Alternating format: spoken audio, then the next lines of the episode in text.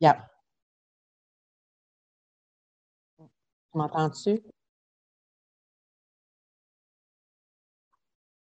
Entends-tu comme ça? Oui, ok, cool. Parfait, on commence. Bonjour, je suis Sandy, prémenteur euh, euh, aujourd'hui, on va avoir une conférence. On va commencer la, la, la prière euh, avec la prière de la santé. Les choses que je peux changer, le courage de changer les choses que j'ai fait. C'était comme avec la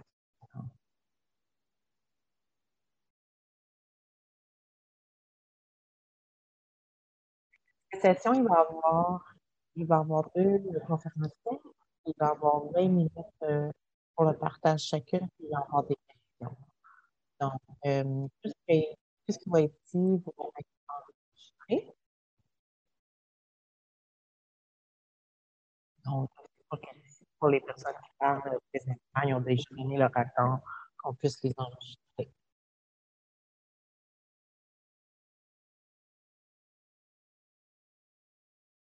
Donc, euh, ici, c'est dans les webinaires, c'est important de comprendre que c'est pour ça que vous pouvez juste nous voir,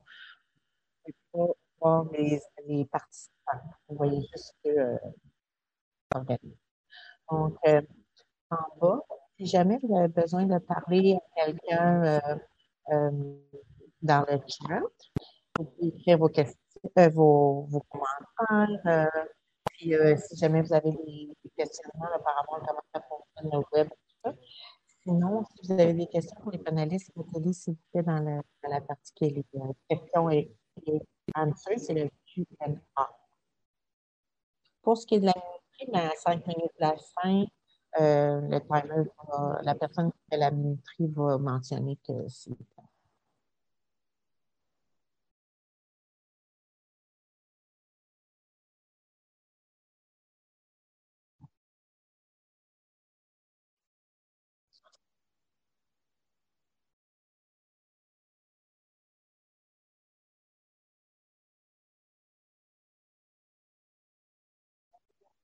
Bon matin, je suis de.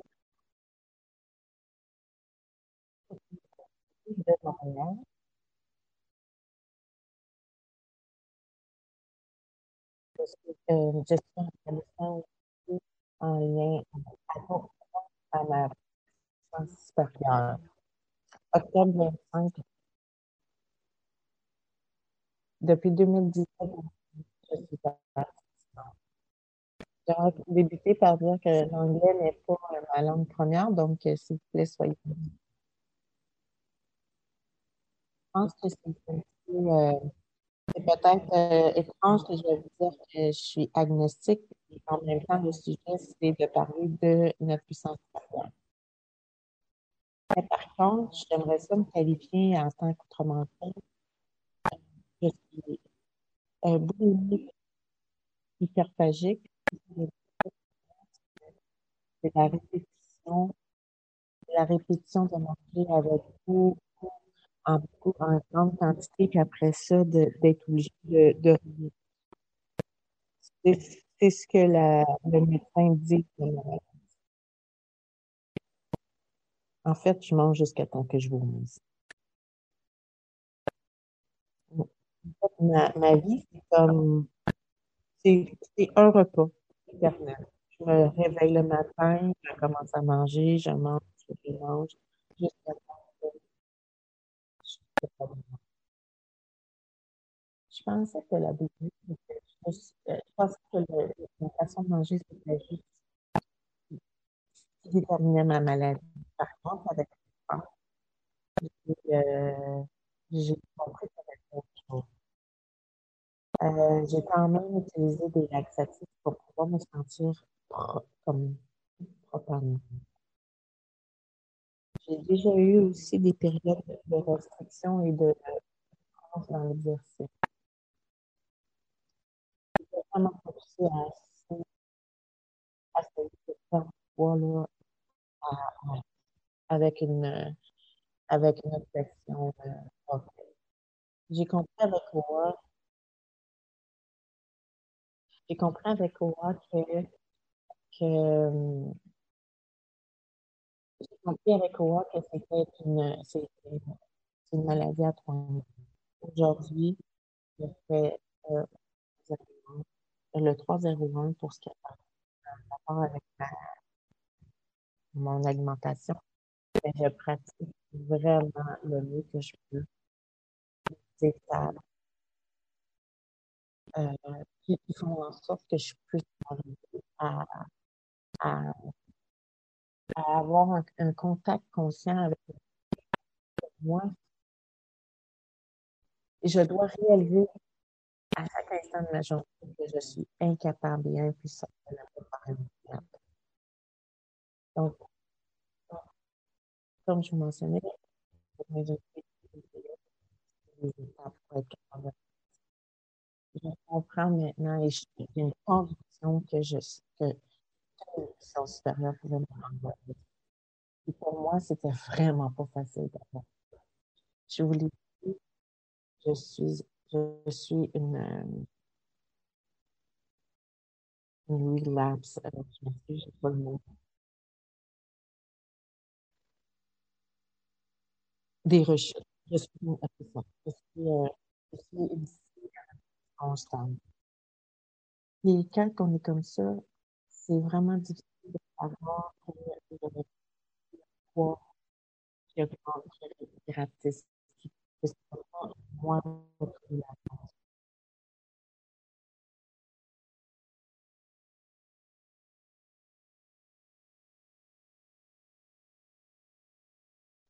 Donc, euh, euh,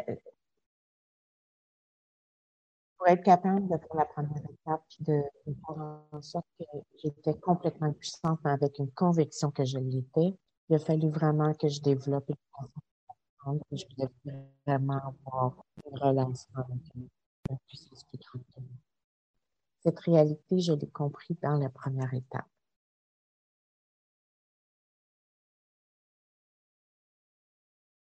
Par chance que la première étape, j'étais complètement impuissante de, de, de com- complètement impuissante et que j'ai perdu la maîtrise. La deuxième partie qui dit que ma vie était complètement... euh, donc, euh, moi, il y a un membre qui m'avait dit, que sa deuxième partie, Kim. Puis ce même membre-là m'a dit qu'il y a juste une fois dans tout le, programme de répétition qu'on va, va entendre le mot manger dans le sens que la nourriture prend plus. Est-ce que ma vie était complètement disjonctée, que c'était un, chaos total? Absolument? C'était le chaos de, dans tous les pays. Et qu'est-ce que je devrais faire? Encore des questions, encore des questions sans réponse. Il a fallu que je réalise, que j'admette surtout que, que, j'avais perdu la sanité.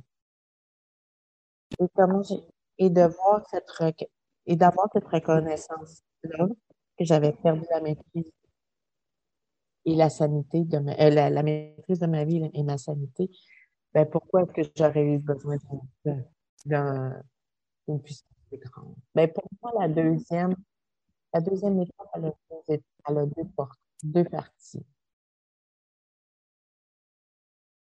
La première, pour moi, c'est, on va regarder, re- reconnaître, que je dois retrouver la vais- euh, pour qu'on voit ensemble si on a tous perdu la raison, on va faire un petit peu. Il n'y a pas de, de, de, réponse euh, correcte ou pas correcte. C'est juste la bonne. On n'a pas besoin d'avoir d'être gêné ou il n'y a pas personne qui va avoir nos réponses. Donc, prends un papier et un crayon.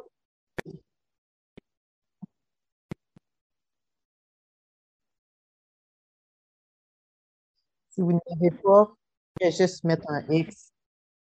Ou levez votre doigt euh, si, si, vous vous reconnaissez.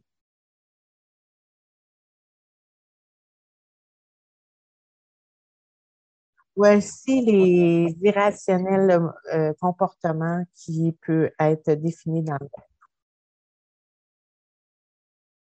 Est-ce que vous avez déjà conduit des, milliers, des kilomètres et des kilomètres pour, pour avoir allé chercher des dimensions? Est-ce que vous avez déjà mangé du manger euh, moisi, congelé ou brûlé? Est-ce que vous avez déjà volé de la nourriture? Est-ce que vous avez déjà sorti du manger de dans la poubelle? Est-ce que vous avez déjà mangé jusqu'au point que vous pensez que vous allez Est-ce que vous avez déjà menti? Sur la quantité que vous avez mangé, que ce soit trop mangé ou pas assez mangé?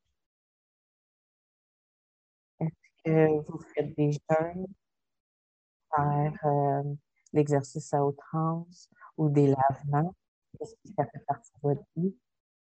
Est-ce que vous vous est-ce que vous vous isolez pour manger ou ne pas manger?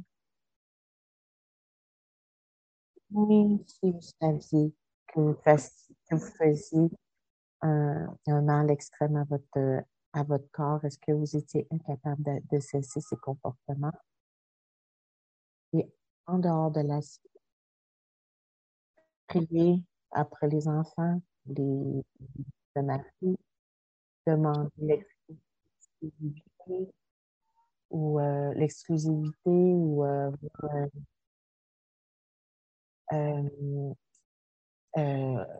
ou l'exclusivité des amis, avoir des, des, attaques, des attaques de panique. Être plus confortable avec du manger qu'avec des personnes. Faire semblant que vous étiez super heureux quand vous étiez au plus profond de votre âme, très malheureux.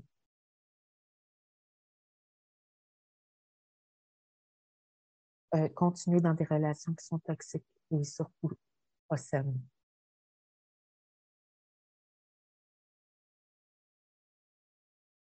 Faire des activités jusqu'au point que vous étiez complètement épuisé. Procrastination. performer à n'importe quel prix. Avoir une euh, estime de soi très, très, très bonne.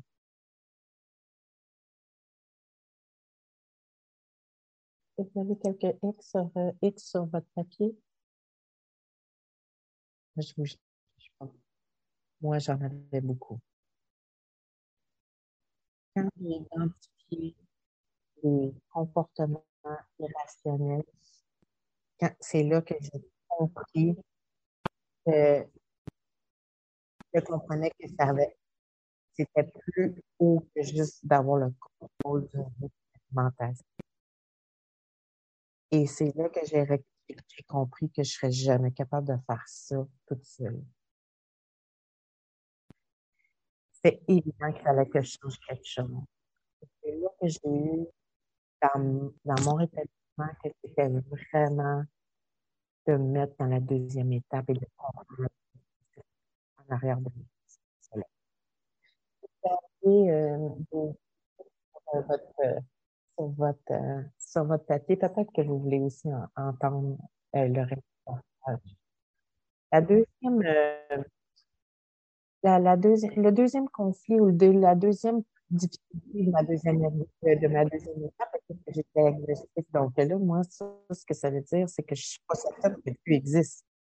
Donc, juste la, la petite, petite voix en dedans pouvait me dire, elle me disait, là, même un petit, tout petit, pas fort, pas fort, mais que, oui, je pense qu'il existe quelque chose de plus grand.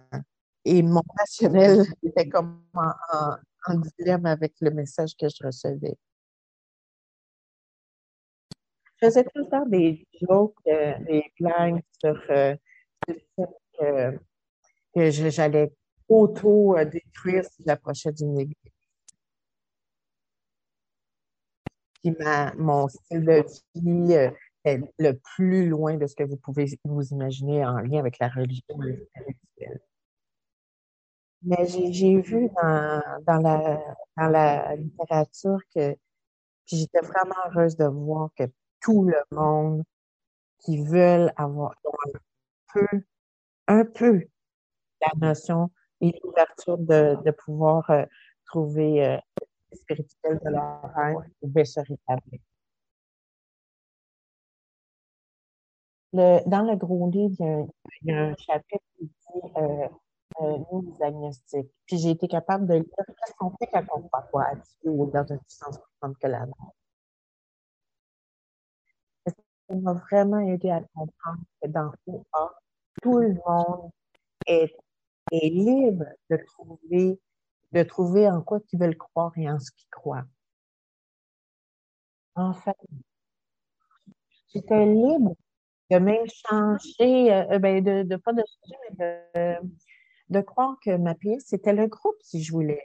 Ou euh, même que si ça, ça faisait plus mon bonheur, j'avais le droit de changer. Quelle, quelle, légèreté de pouvoir faire ça à ma manière, ben, à, mon image.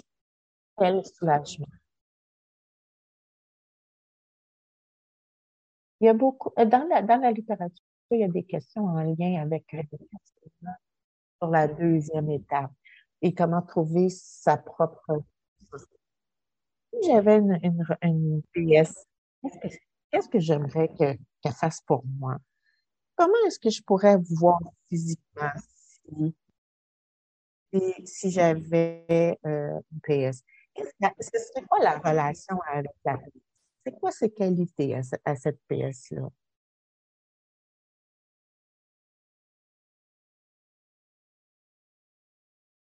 Il y a tellement de médiums puis de façons de, de, de prendre le temps de vraiment avoir une réflexion en lien avec ça.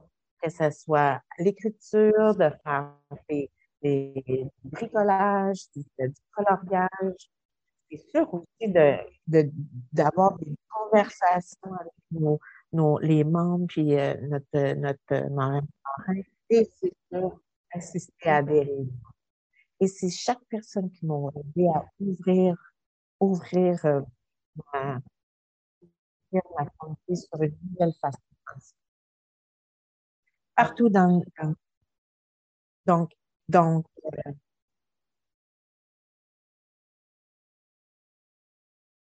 quand j'ai lu que euh, rencontrer ma PS, quand je rencontre ma PS, personne, que je dois prendre le temps de apprivoiser ma PS, de, de, de communication avec elle. Puis ça va venir à être défini. Donc, la riche, la richesse de mes, de mes, de mes, euh, de mes conversations avec elle, ça allait plus une telle relation. Je me souviens encore de mon premier rapport conscient avec elle, le 4 novembre 2017, une, une convention dans une, dans un atelier de l'étape numéro 2, de l'étape 2. Et depuis ce jour-là, je savais que ma PS serait toujours là, même dans mes jours les plus difficiles. Et elle serait toujours là. En autant, j'ai dans mon cœur. J'ai vraiment pleuré beaucoup cette année. Enfin en sécurité, puis à la maison. Moi, une agnostique. Moi, je me, suis- moi, je me suis vue comme enfin arriver à la maison. Est-ce que j'étais vraiment une agnostique ou je le suis-tu encore? Vous savez quoi? On s'en fout. Le, le, c'est que la deuxième étape fonctionne tellement pour moi.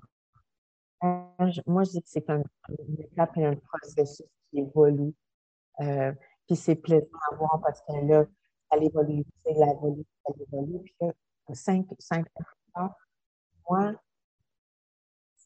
c'est c'est que j'imagine ma, ma, ma puissance supérieure, c'est que j'ai pas rapport. J'ai pas rapport dans l'image de ma PL. C'est, c'est comme une entité à part de moi. C'est ce qui me rend le plus sécuritaire. C'est que j'ai pas besoin de penser que c'est pour vous. J'ai déjà entendu une J'ai entendu en anglais le God, euh, ça veut dire Dieu en anglais, ça veut dire God of Inspiration. Ça veut dire Dieu of, euh, la, Et là, je sais que ça soit n'importe quelle situation que j'ai, que j'ai besoin et que ma puissance supérieure a une magie, un miracle, une façon de faire qui est tellement et toujours pourra m'aider dans toutes les, toutes situations, que ce soit pour le manger ou pour tous les autres aspects. Mais au début de tout ça, il faut que j'ouvre ma, euh, ma façon de penser, mon le Je suis tellement reconnaissante par la méthode des 17 ans. Le côté spirituel de cette, de cette formule qui est vraiment gagnante, puis qui est remplie de, d'amour. Je suis tellement contente et, et en gratitude d'avoir euh, elle me remercie euh, de vous traduire ça en français pour que vous puissiez entendre mon partage.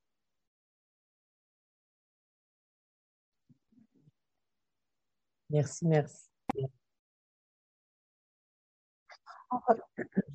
On va, changer. Avant de changer pour la prochaine, on va. Euh, je, vais juste faire des petites choses euh, informatiques. Là. Euh, on va tout enlever les caméras. OK. On, on revient là.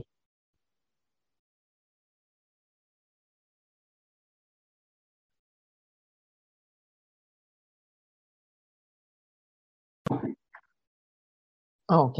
OK, OK. Donc, la prochaine euh, conférencière s'appelle Martha. Et je vous la présente. Un gros, merci, Kim. C'était vraiment un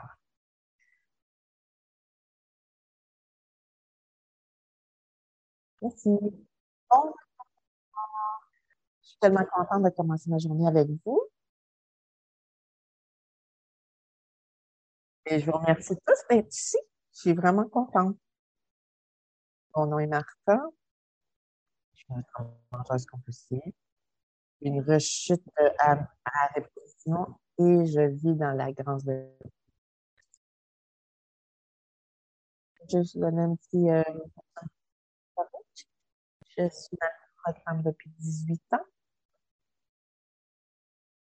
et euh, j'ai été euh, et j'ai eu la grâce de vivre sans, sans les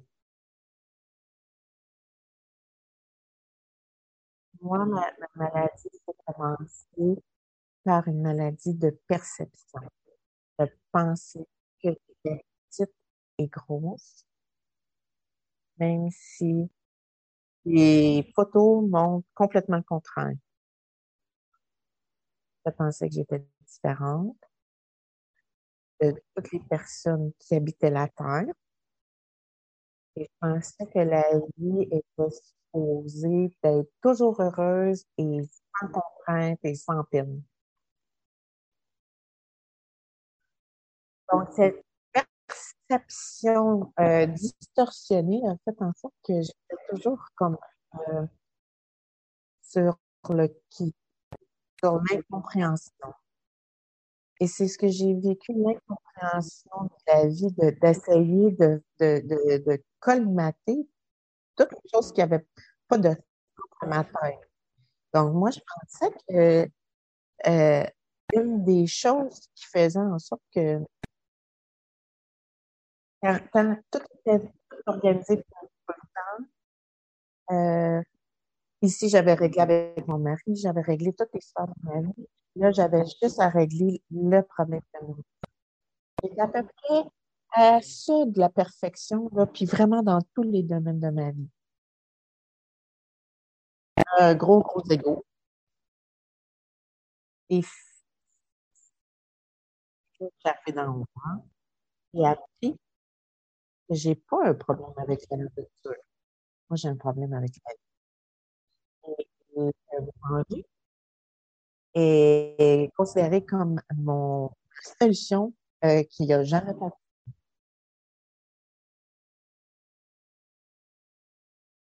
Donc, il a fallu que je trouve une autre façon pour dealer avec le, et, et procéder et vivre dans la vie. Je suis arrivée ici indirectement parce que c'était ma plus jeune enfant était dans un centre de réhabilitation. Donc, on a été demandé d'aller dans un programme pour les parents. Dans le fond, ils ne nous disaient pas qu'on était malade, mais on, effectivement, c'était vrai. Moi, j'ai juste suivi la consigne.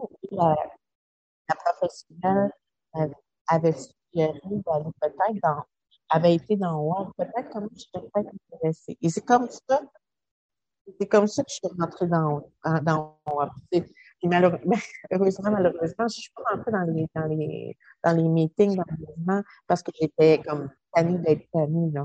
C'est vraiment peur. Je suis arrivée dans le début de vraiment tout ce qui se passe. Mon mari est mort. Tous les enfants sont arrivés à la maison, y compris les adultes et les jeunes. Donc, euh, je, je faisais tout. Laver, cuisiner, euh, s'occuper des enfants de mes enfants. Un de mes enfants était retourné dans, dans un centre de détox pour euh, le crack. Puis, encore là, moi, tout était correct. Tout était correct. Moi, j'allais faire que tout était correct. Et ça, c'est vraiment euh, à quel point je peux être dans le déni. Ça peut devenir tellement fou dans le déni, mais je suis encore dans le déni.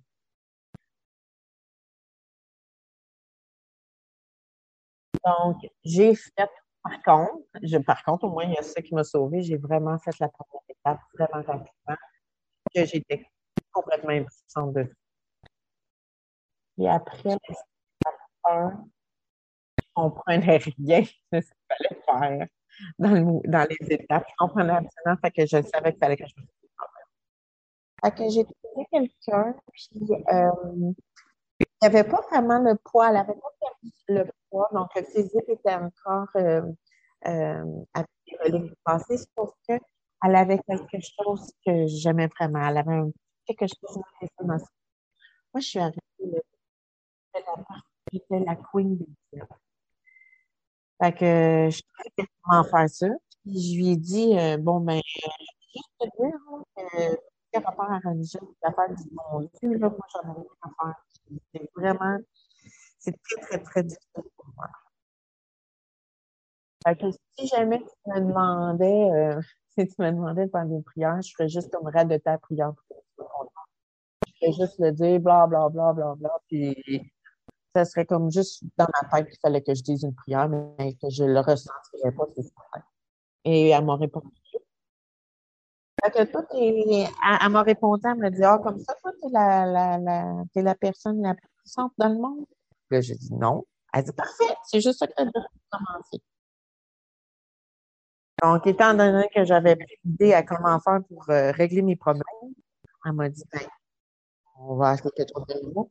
Commencer à parler à Dieu. Y crois ou pas, tu vas y parler à chaque jour. Puis tu vas dire une prière, deux, trois, deux prières, ou juste parler si tu ne sais pas comment prier. So, fait que j'ai commencé ça.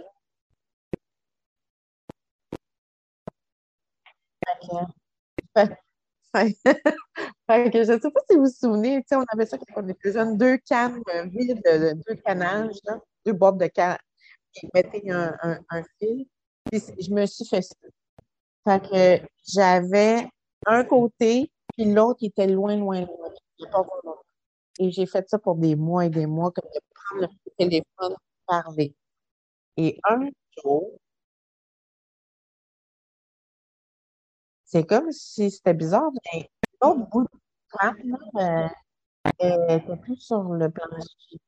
C'était comme si, là, je comprenais qu'il y avait comme un coquin qui m'écoutait vraiment. Et là, j'ai commencé à écouter des choses euh, en lien avec la religion spirituelle, Euh, j'ai commencé à faire les, les, la, de mettre le manger où est-ce qu'il faut le manger. Donc, juste pour me nourrir. Juste à côté de moi, pas en avant ou ni en arrière. Là, j'étais comme, hein, moi, j'ai tout le cru que j'étais pas une personne euh, de foi. Puis finalement, je me suis ben oui. Mais j'ai réalisé que je mettais ma foi dans, dans la nature, dans mes habiletés personnelles, dans mes activités de, prof, de professionnel, ou même dans les miennes, dans mes, dans mes euh, capacités professionnelles. Fait que moi, j'étais capable. Moi, je pouvais. Ou les autres rien. Et je pense que c'est parce que j'ai jamais pris le temps de regarder la, les, les, les évidences de la présence dans la vie. Pour à partir de ce moment-là, quand j'ai comme catché qu'il y avait quelque chose au bout de la ligne de, faux téléphone, j'ai commencé à déterminer c'était quoi ma. J'ai pris vraiment le temps d'essayer de, déterminer c'était quoi ma. à chaque fois que j'essayais, ça durait juste un petit moment. Après ça, oh, ça oh, ça arrêtait. Mais j'ai commencé à, à, avoir un concept de plus en plus de plus en plus cohérent, de plus en plus à, la, à, ma couleur. Et, et lui, ça a pris le temps, ça a pris trois ans pour être capable de faire ça.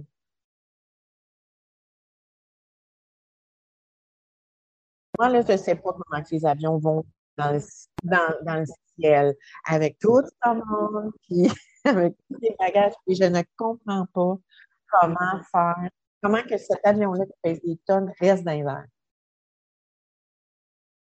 Comment ça fonctionne un fax quand on met un papier là, puis que ça sort à l'autre bout? Je sais qu'il y a des explications à ces affaires-là. Là. Je sais que ça fonctionne. Et encore là, je ne comprends pas. Vous savez quoi? C'est rare que quand j'envoie mon avion, quand je j'envoie un fax, je suis là, non, je n'enverrai pas un fax parce que je ne sais pas comment ça fonctionne. Non, je ne prendrai pas l'avion parce que je ne sais pas comment elle fait pour rester dans l'école. Donc, c'est là que je me suis rendu compte que juste à, à, l'ouverture, est-ce que je suis obligée vraiment de décrire et de comprendre quelque chose pour y croire? Et c'est là que j'ai commencé à avoir même l'amour. OK, j'ai commencé à expérimenter. C'est quoi la vraie amour? C'est quoi la vraie vie? J'ai pas besoin de comprendre ou de le questionner. Je suis tellement de savoir que je de définir, de reconnaître, de comprendre c'est quoi un Dieu pour pouvoir avoir une relation mais que ce que je sais, par exemple, moi, je ne sais pas.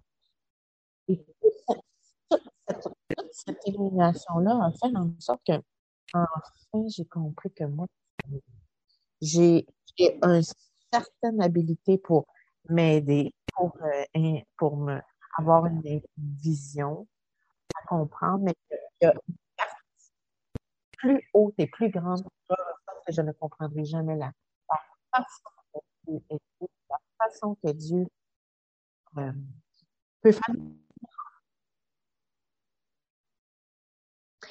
J'ai compris que la, euh, j'ai compris de l'eau. Parce que l'eau, elle a le pouvoir que avant les parties, elle peut se mettre dans les, dans les petites crevasses, entre les eaux entre, euh, entre les forêts, entre les rochers. Puis pour moi, l'eau là, donc, ma plus J'utilise le mot Dieu parce que c'est juste. Mais mon Dieu n'est pas un humain, elle n'est pas quelqu'un. C'est vraiment une personne, pour moi, je veux une chose et qu'il n'y a pas de, de, de, de, de, de, de restriction. C'est flou, ça, ça va dans toutes les sphères de vie, ça va dans toutes les Une fois, j'ai entendu, ça fait longtemps, là, mais sur un CD qui disait Dieu est bon et le bon est Dieu. Et si c'est pas bon, c'est pas Dieu. Ah, ça m'a entendre et comprendre et savoir surtout que la, liberté de choix, ça veut dire que ça, c'est le vouloir de quelqu'un. Et ça, c'est pas Dieu. Et ça, j'étais capable d'accepter ça et continuer à faire manger. Donc, quand elle dit de me restaurer de, euh, à la santé, et j'avais déjà pensé qu'il fallait que je sois introduit à la santé. Parce que moi, j'avais jamais eu la santé autour de la nourriture ou même de la vie. J'étais toujours au bord de la folie, au bord de la, de la, du précipice de la, la folie mentale où il y a zéro paix d'esprit. Donc, pour être, pour être introduit à la sanité, qu'est-ce qu'il fallait que je fasse? Ben, il fallait que j'utilise les étapes et de communiquer avec une puissance supérieure et aussi mes frères au. Et ça, ce que ça ferait, c'est que ça ferait revenir euh, donc, c'est exactement comme un, quelqu'un qui marche sur un fil de fer, euh, un, un funambule. Euh, donc, il marche sur la droiture du fil pour pas tomber. Et quand ça commence à aller un petit peu là, euh, plus croche, quand on perd un peu le ballon, qu'est-ce qu'on fait? On arrête. On arrête. Il se replace. Et là, quand il se sent prêt pour continuer sur le, fil, c'est il va être stable et comprend. Et c'est ça la magie de ma supérieure. Quand je fais une, connexion euh, avec ma supérieure, faire que là, OK, je suis déstabilisée, je prends du recul, j'attends le et là, je vais continuer. Et si je m'éloigne de ma puissance supérieure et de la je vais perdre la raison. Donc, euh, au début, je faisais des prières islamiques. Et là, je faisais check, c'est fini. Et là, c'est là que le, le dur de mon travail, c'est qu'il fallait que je, fallait que je sois consciente de prendre des actions, avoir des, des en action pour comprendre, puis de savoir que pendant la journée, il fallait vraiment que j'aie un autre contact conscient, un autre contact conscient, un autre contact conscient. Et ce matin, là, ben, c'était bien, là, mais... Fait que, moi, des fois, quand je viens quand je mets, je mets mon manger dans mon, dans mon micro-ondes, que ce soit les, les descendre, ben là, je faisais la prière de sécurité au lieu de commencer à compter 5, 4, 3. Je disais la prière de euh, ou je disais n'importe quoi. Donc, ce que moi je disais, souvent, c'était Dieu en dedans, par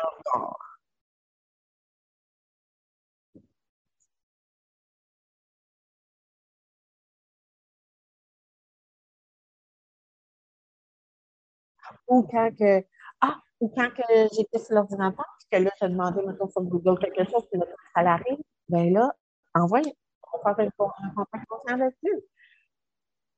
J'étais à la lumière rouge, un contact conscient là-dessus. Et là, on m'a donné en pleine journée, là, j'avais tu sais, j'avais comme de, plus en plus réfléchi, de plus en plus mon mot, c'était euh, condition. Et là, j'ai eu une conversation vraiment moche avec quelqu'un, puis quand elle accroché, et là, tout de suite, l'automatisme que j'ai eu de parler avec fille, j'étais comme, vraiment, ça m'a, c'était un moment tellement spécial, tellement plein de pouvoir, parce que moi, normalement, je pensais, et ça l'arrivait, au début, je pensais jamais, à un moment donné, je pensais, de plus en plus, j'essayais de penser, j'y pensais, je pensais, et à un moment donné, je l'ai vu, je l'ai vu cette fois-là, j'ai même pas eu à prendre du recul. J'ai eu quelque chose de difficile et mon muscle a réagi. J'ai pensé à ma puissance supérieure pour qu'elle m'aide dans les prochaines étapes. Donc, j'avais pas besoin de croire au début. J'avais juste à, vouloir peut-être ou du moins défaire la pensée que je voulais pas. Donc, il faut agir notre façon. Il faut agir pour changer notre façon de comprendre. on fait ça, c'est de faire tout ce qu'on ne veut pas faire pour, à un moment donné, croire qu'on veut faire autrement. Au groupe, moi, mon Dieu, c'est la source et une ressource. Et quand je, me sens, euh, quand je me, quand, je me sens proche c'est que je suis capable d'être dans une sérénité, de prendre des choix humbles. Il me reste pas beaucoup de temps, mais j'aimerais vraiment vous dire, je pensais jamais, jamais, jamais, quand j'étais petite. Mais quand j'étais petite, j'avais un ami On s'appelait Marie. Elle pouvait voler, elle avait, comme, elle était super forte, elle était comme un peu une super-héros, puis elle était toute pour moi, puis elle avait tout ce que moi je voulais. Donc, cheveux blonds, les yeux bleus, et avec un, euh, un, un, petit outfit de cowgirl. Puis, je l'imaginais des scénarios. OK, on va faire des aventures. Puis, à un moment donné, je me souviens, j'avais eu un, un fort, il y avait des, des forts qui m'avaient puis qu'il y avait des monstres qui étaient, qui étaient comme, j'étais comme poignée dans le là, dans mon rêve, j'ai que, que Marie était arrivée, puis elle est venue, je suis arrivée dans l'espace. Puis là, elle m'a tenue par la main pour me rendre en, sécurité. Puis je me suis rendue compte en partageant cette histoire à un moment donné que quand j'avais 8 ans, j'avais une sorte, une sorte de, de puissance plus grande. Parce que j'avais Marie. Elle m'a comme quand je l'ai dit, je oh mon Dieu, je savais même que j'avais une, puissance grande. Et puis j'ai 8 ans. La deuxième étape, avoir l'ouverture pour euh, avoir une puissance supérieure, pour me redonner la sanité. Oui, avoir l'ouverture, c'est d'entendre, de ressentir, ensuite de ça, agir avec façon euh, heureuse et je suis tellement reconnaissante d'avoir euh, eu le d'avoir été montrée comment comment vivre cette nouvelle vie. Merci à tout le monde.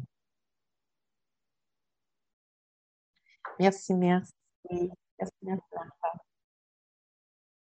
Si vous avez des questions, n'hésitez pas à les mettre dans euh, l'onglet en bas. Là, ça marque, c'est marqué et A faut pas le marquer dans, dans le chat. Dans le chat, tout ce, qu'il y a, ce que vous voulez dire. Mais les questions, c'est vraiment dans l'autre parce qu'on ne voit pas les mêmes. C'est pour ça.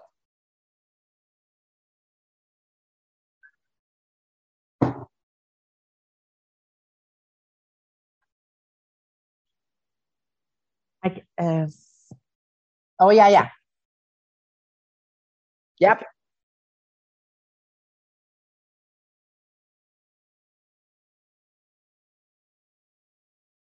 Euh, est-ce que c'est mieux comme ça? Je m'excuse, je viens juste d'avoir euh, je viens juste d'avoir le, le, le cue que mon micro, euh, ça frottait, je crois, sur mon linge.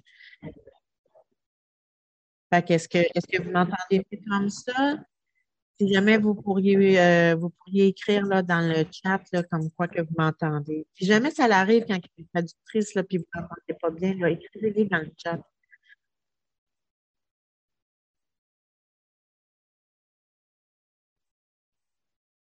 Ah. OK, je viens de voir que c'était écrit. Je suis désolée, euh, j'ai pas eu le temps de voir. Je suis désolée.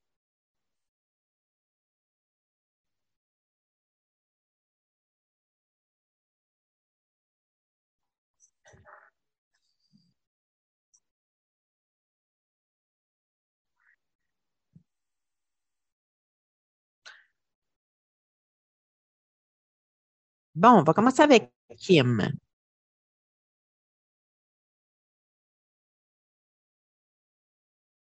Comment tu fais euh, pour, euh, dans la journée, de, savoir que quand tu prends des actions, comment tu fais pour savoir si ça vient de toi ou si ça vient de, euh, de ta puissance supérieure? Donc, moi, je suis convaincue que ma PS, la vie en moi et autour de moi. Et j'aime beaucoup quand on entend, tu inspires l'amour de Dieu peut détruire les peurs. La seule chose que je suis convaincue, c'est que ça, tout, se, tout se passe dans, comme tu dis. Et si je suis en harmonie, c'est que je sais que c'est la, que c'est la, la volonté de mon Dieu et non ma volonté. Si je me sens comme tiraillée euh, avec la peur, c'est que je sais que c'est la c'est la c'est la volonté de mon Dieu, c'est assurément ça. S'il vous plaît, écrivez-moi dans le chat pour me dire si, euh, si vous entendez mieux. Ça, ça m'énerve de savoir que vous entendez pas.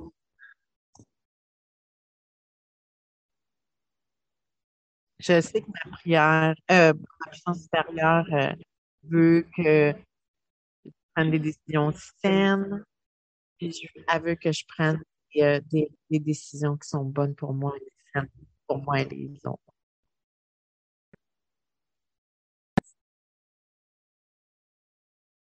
Et Martha, votre réponse? Et moi, ce que j'ai appris, c'est que, puis je le vois maintenant c'est que moi, quand que c'est ma volonté, c'est compliqué, là, c'est tout c'est compliqué, c'est chaotique. Moi, les choses que je pense qu'il y a comme des tentacules à ce que je pense. Là, ça s'en va de tous les bords. Tout est comme pogné, puis difficile. Quand c'est la volonté de Dieu, de Dieu, c'est comme si c'était organique. Ça, ça coule. Euh, ça vient, ça fonctionne. Puis, ça, pour moi, c'est vraiment évident dans, la façon que les décisions se prennent puis que se, se réalisent en fait.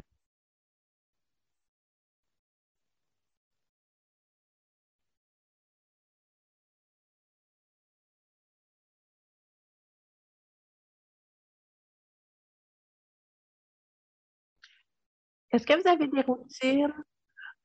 Euh, pour, euh, pour avoir un contact conscient avec Dieu? Oui, j'en ai une. Je dis bonjour, bon Dieu. Avant même de commencer à me lever le matin, je, j'appelle, j'app- je parle au téléphone avec des, des euh, gueules. Et ça, c'est Dieu, parce que Dieu, il est vraiment dans mes conversations. Et ça me touche euh, à chaque, chaque jour. Je fais des lectures et souvent, j'écris sur la lecture que je fais. Et euh, là, euh, depuis 17 ans que je, je faisais ça, là, à cette euh, là, je fais moins. Et je fais n'importe quoi qui va me supporter euh, ma, ma connexion avec les gens, la paix, l'abstinence et ma solitude. Encore aujourd'hui, j'utilise encore le micro-ondes, l'ordinateur, la lumière. Ah, OK, il faut que je, faut que je respire ou faut que je me reconnecte avec mon Dieu. Mon muscle, il faut que je le fasse tout le temps en, en, en de forme. C'est sûr que je fais, je fais des prières quand ils me montent à, la tête. Puis c'est ça qui est intéressant, c'est que maintenant, c'est souvent. Et pouf, ça arrive dans ma tête. C'est ça. Merci de répondre, c'est super gentil. Je sais que je parle à quelqu'un. Euh, euh, ma routine, a évolué. Ça dépend ce que j'ai besoin. Présentement, je fais comme une, une- des, des lectures journalières. Je médite, je, je fais des réflexions sur la lecture, puis je partage avec d'autres. Je fais beaucoup aussi euh, la, la respiration. Puis, à travers la journée, je fais pour rester connecté. Recule, respire, reviens. Donc, euh, c'est de prendre un recul, prendre un respire. Puis quand je respire, c'est là que je vais à méditer ou à prier. Après ça, je vais agir. Il faut vraiment que j'aie un contact pour, conscient là, pour avoir un- de l'humilité dans ma vie. Et ce qui fait en sorte qui est merveilleux, c'est que moi, je le sais, je suis une personne qui réagit outre. Donc, pour être capable d'être moins outre dans la réaction, j'ai vraiment besoin de ce recul, respire, que... Et c'est comme ça dans toute la journée que je suis capable de rester avec ma puissance supérieure. Et ça, il faut, faut que je m'en souvienne euh, à travers la journée.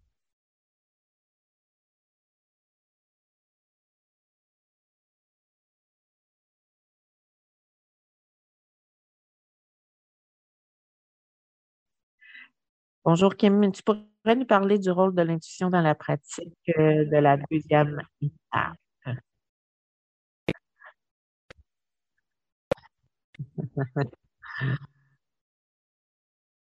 Le rôle de l'intuition, je pense que pour moi, c'est la, mon, la supérieure qui me parle.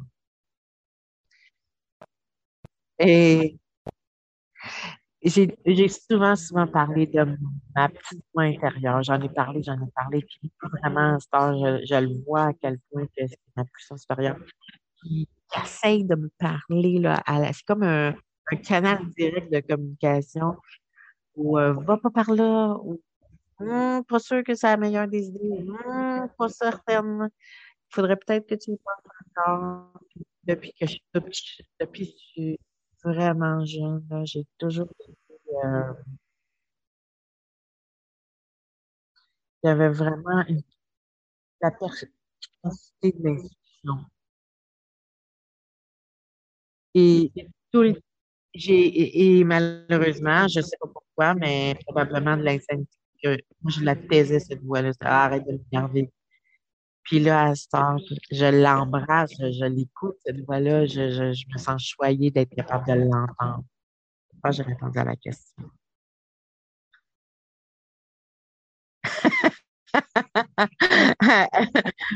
C'est à ton tour. En passant, tu n'as pas besoin de répondre en français, la question était francophone. C'est vraiment une bonne question, merci. J'ai que j'ai compris que Dieu est en dedans de moi, mais pas de moi. Donc, quand j'ai des, quand j'ai des questionnements ou des pensées, euh, ben, quand ça vient, puis les, les affaires qui sont comme nocives pour moi, je sais pas de où est-ce qu'ils viennent. Et Je sais pas, les pensées négatives, les pensées qui sont ça vient d'où ça? Et c'est là que je suis contente de savoir que si je sais pas où que ces pensées folles viennent, ben je sais qu'il y a un autre place en moi qui peut amener des pensées contraires, bienveillance d'âme. Et étant donné qu'ils sont toujours là, ceux qui sont moins gentils, ben je suis convaincue que je peux avoir un filtre de ces pensées-là. C'est comme si dans ma tête, ces, pensées négatives-là ou destructives-là vont passer dans le filtre de Dieu et après ça, ça va me parler par l'intuition. Et c'est là que je suis capable de voir c'est qui va influencer mes actions puis mes pensées. C'est par la petite voix. Avez-vous d'autres questions? Euh, si jamais vous voulez, euh, si jamais vous avez des questions, là, gênez-vous pas à les mettre dans les dans le Oui, j'aimerais ça, dit euh, Martha vient, euh, vient de me, me faire penser que ça serait juste de comprendre, de saisir en fait que c'est intéressant de savoir qu'on a un filtre. Tout va passer par le filtre de Dieu. Donc, le filtre, j'ai choisir, j'ai la possibilité de choisir, pas le droit, mais pas, je suis capable de choisir de quel filtre je vais écouter la réponse. Quand je suis capable de voir le site de vie, je suis capable de m'aimer davantage, puis d'être capable de choisir des actions, des actions qui vont être bienveillantes envers moi, euh, envers moi, moins, donc, qui sont moins destructives, mais aussi moins destructives de moi envers moi. Donc, ce que j'aimerais finir, moi, attendez, laissez-moi penser, euh, de connecter avec quelqu'un une puissance que je savais même pas qu'il existait, qui a complètement changé. Quelqu'un m'avait dit il y a 20 ans, avait dit que, je parlerais à Dieu et je, je, je communiquerais avec lui. Le 20 ans, mais j'y aurais dit, c'est complètement changé. Parce qu'il y en avait vraiment pas. Il y en avait vraiment pas dans, moi, dans, dans ma conscience. Puis là, je regarde. Puis aujourd'hui, je regarde dans les jardins, qu'il y a des fleurs. Je suis capable de oui, des fleurs. Wow! Comme si je pense tout, tout, tout, comment je perçois, comment je réagis, réagis, comment je vois les choses. Ben, ça a tout un lien avec la puissance que je donne à, cette puissance supérieure-là, justement.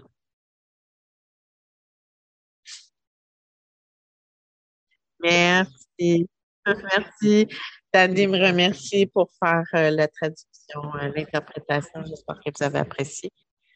Puis, euh, un gros merci. Si jamais vous voulez écrire dans le, dans le chat, c'est des mots de remerciement, des questions. Je sais qu'ils ont mis aussi, euh, ils, ont, euh, ils ont mis leur, euh, leur courriel. On va finir la,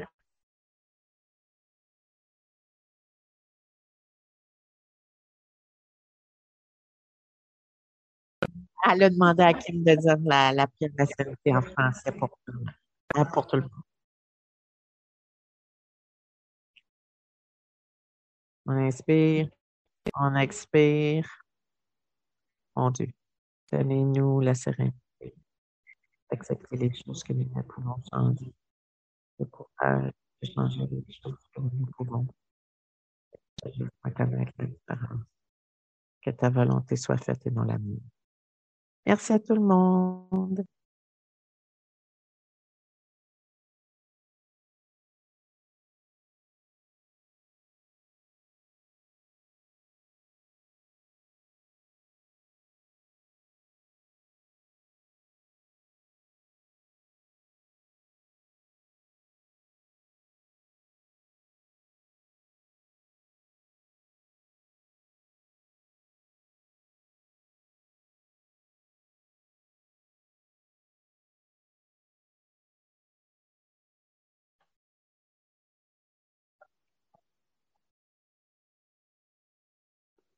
Commence à parler.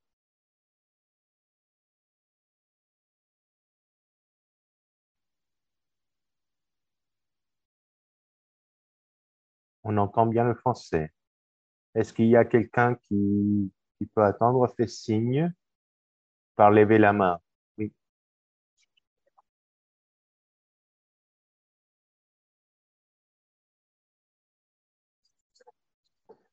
Bon, nous allons commencer avec euh, la séance de samedi matin, avec la prière de la sérénité.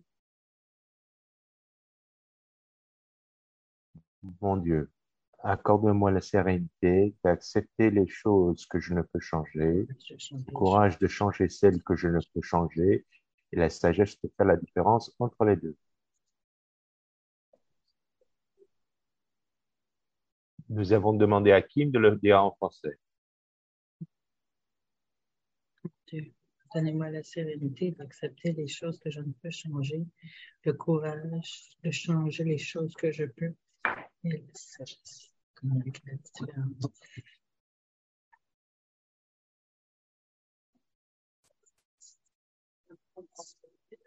Bonjour tout le monde, je suis Carrie, euh, autrement chose compulsif, je suis euh, co-modératrice.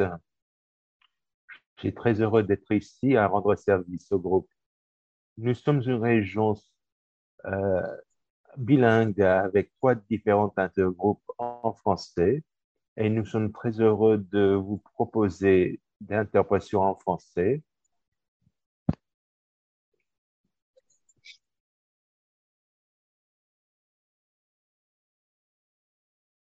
Kim, est-ce que vous pourriez expliquer en français ce qu'on peut faire pour l'interprétation?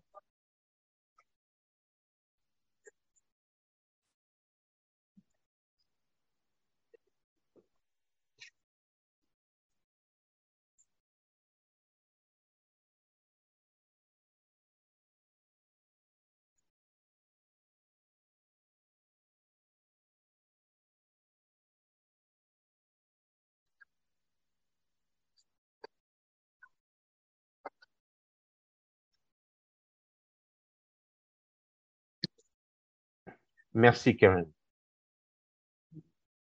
J'ai oublié de, me présenter. Je suis Chuck, autrement je compulsif.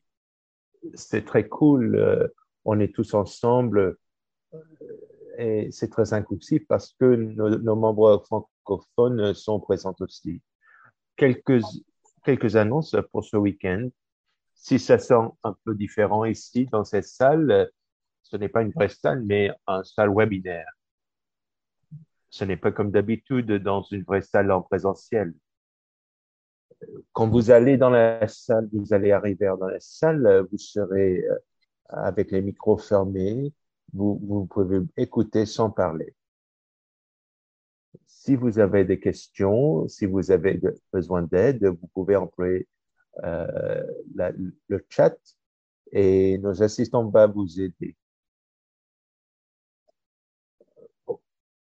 Rappelez bien aussi le principe d'anonymité euh, et employez uniquement votre première initiale de votre nom de famille euh, pour l'anonymité. Qui vous voyez ici, euh, ça laisse ici.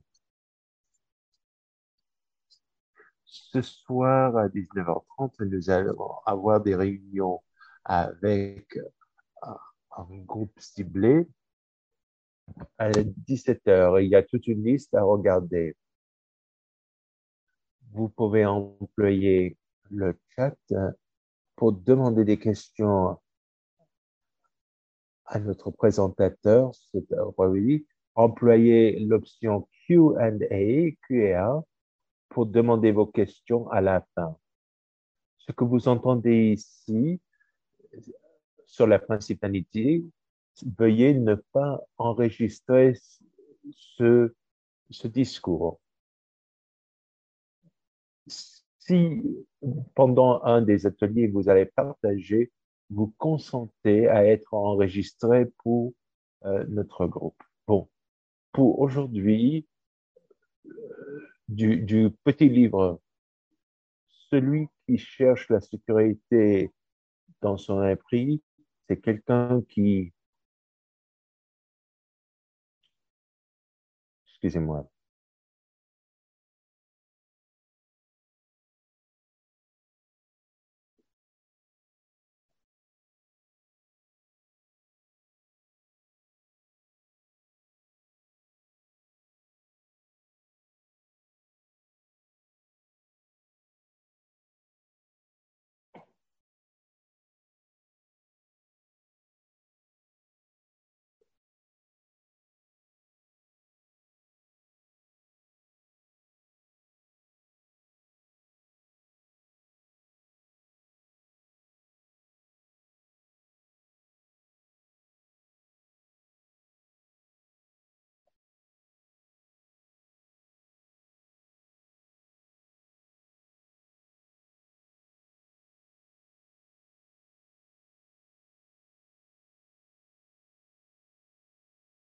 Merci, Karine.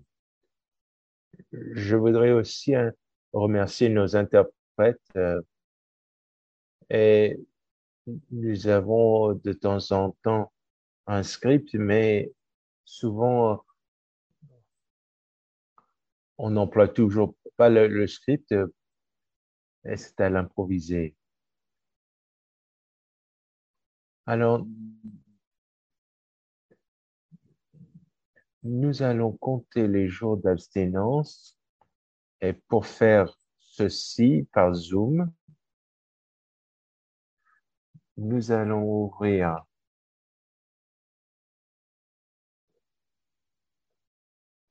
nous allons faire un sondage pour déterminer le nombre de jours d'abstinence que vous avez pour savoir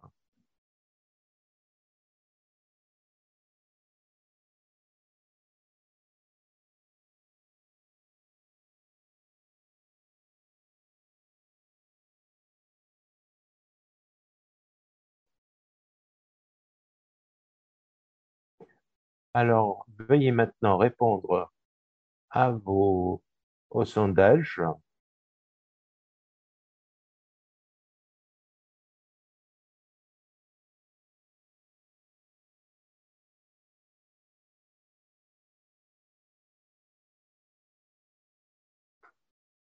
Bon, une minute de plus pour répondre au sondage.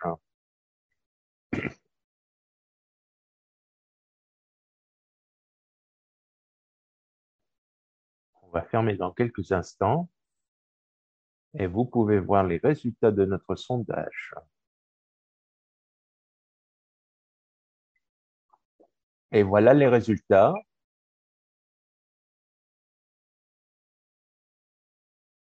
Alors, on est tous dans le rétablissement. Il y a jusqu'à 30 et 35 ans parmi nous. Ça nous rappelle que qu'ensemble nous pouvons avoir euh, le rétablissement. Bienvenue à Oa, bienvenue chez nous. Bon, on va arrêter à partager le sondage.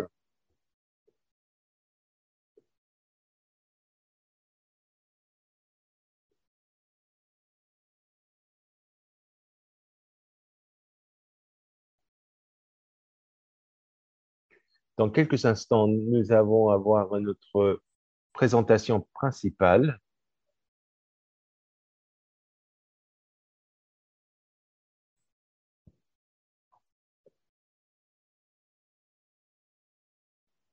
Voilà, de temps en temps, on, demande à nos interprètes de faire des choses improvisées.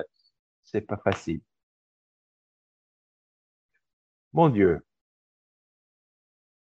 Moi, je viens au, au congrès de la région 6 depuis longtemps, depuis les années 90.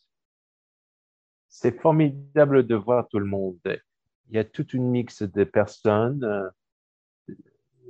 et c'est aussi voilà un, moment de rétablissement, un moment de programme. Et nous avons aussi le programme travail, les opportunités de travailler nos programmes, toute une série d'ateliers sur les étapes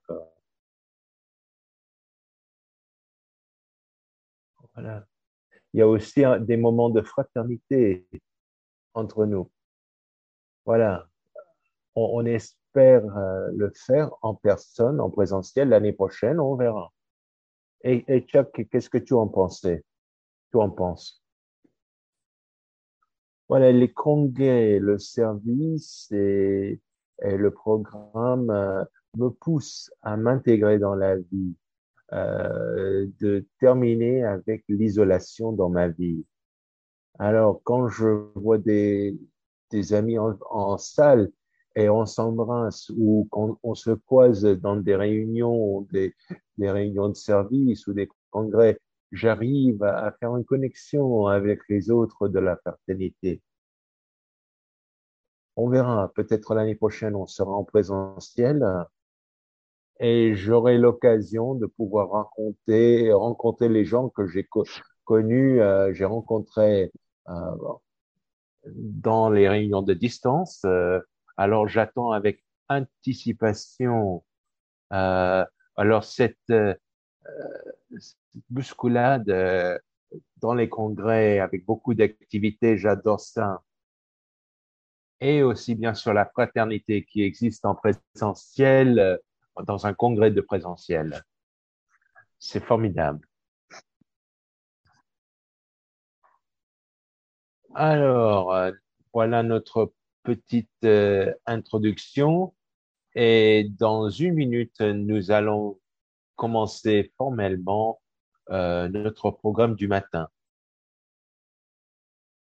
Je suis très heureux de présenter le présentateur du samedi matin, euh, Michael euh, de Massachusetts.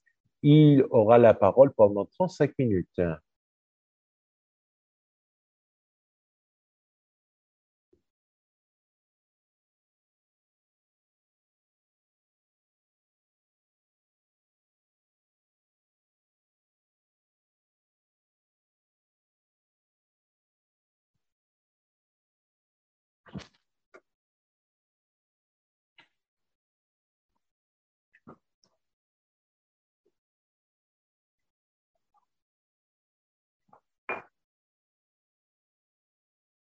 Maintenant, je, suis supposée commencer à parler? OK. Bonjour, je m'appelle Michael, je suis un majeur compulsif. je suis contente, je suis contente d'utiliser cette. Euh, je suis extrêmement reconnaissant de toutes les personnes qui font du service ce matin et qui rendent cette rencontre possible. J'ai vraiment, j'aimerais vraiment vous voir tous en personne. Ça serait mieux, mais j'ai, je, suis dans,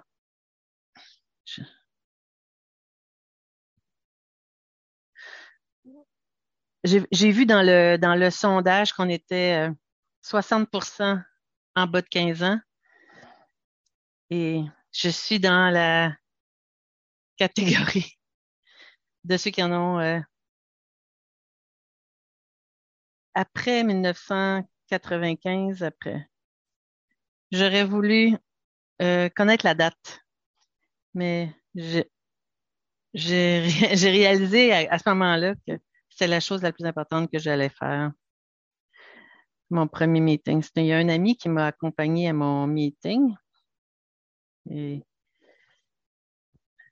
ça va être bon pour toi, viens avec moi. Et euh, moi, je voulais pas y aller, mais j'avais tort. J'avais 60 euh, livres à perdre depuis très, très longtemps, depuis que j'étais enfant. il y a 21 ans hier, je, je suis allée en désintox et je considère ça comme la date de ma renaissance. Je suis arrivée au programme vraiment involontairement. Je voulais pas du tout. J'avais, j'avais un thérapeute. Ce que, ce que j'aimais à propos de cet homme-là, c'est qu'il n'essayait pas de me réparer.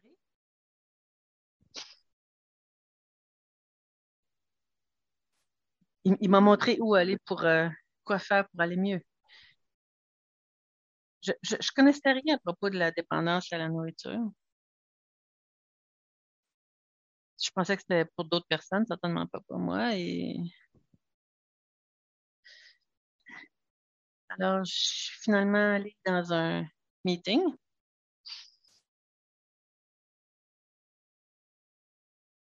Et, euh, je vais. est-ce que je peux lire le chat? Merci. Merci. Euh, alors, à propos de mon thérapeute, j'ai dit, OK, dans, dans ta...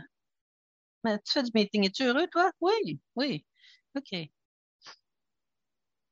c'est comme ça qu'il a commencé. J'ai pas, je voulais pas être indépendant à la nourriture. J'étais convaincue que ça n'existait pas de toute façon.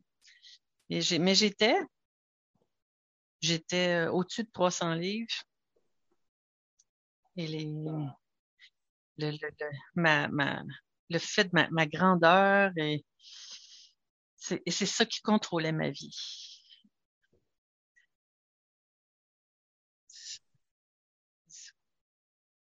J'étais, j'étais obèse depuis euh, mon jeune âge. Et ça, ça, impacté toutes mes relations avec, avec chacun.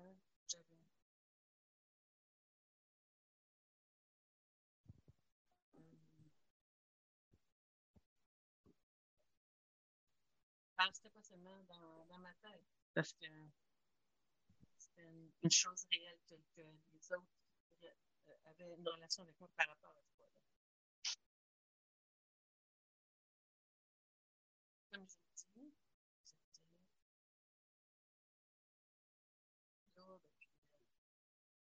en secondaire 5, je suis devenue un patient euh, des, médecins de, qui s'occupaient de, du surplus de poids.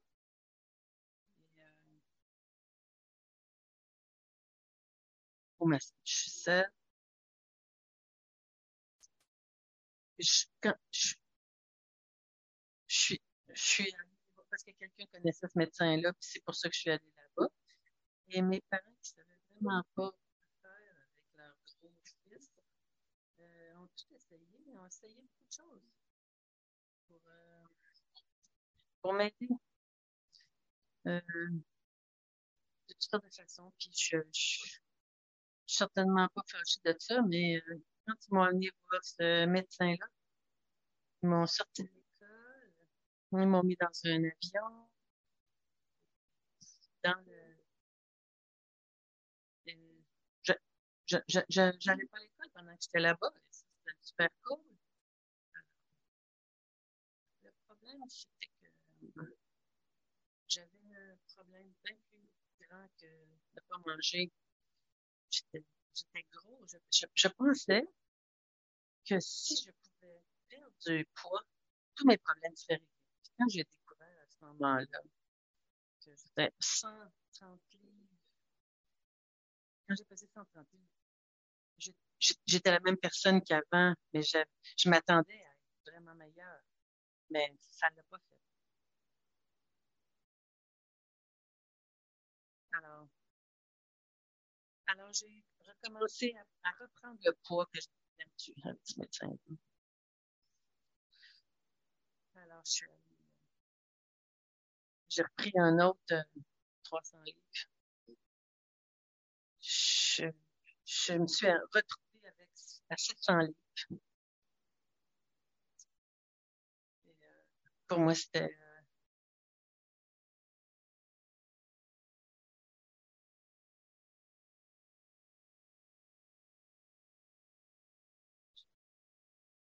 j'avais j'avais besoin de faire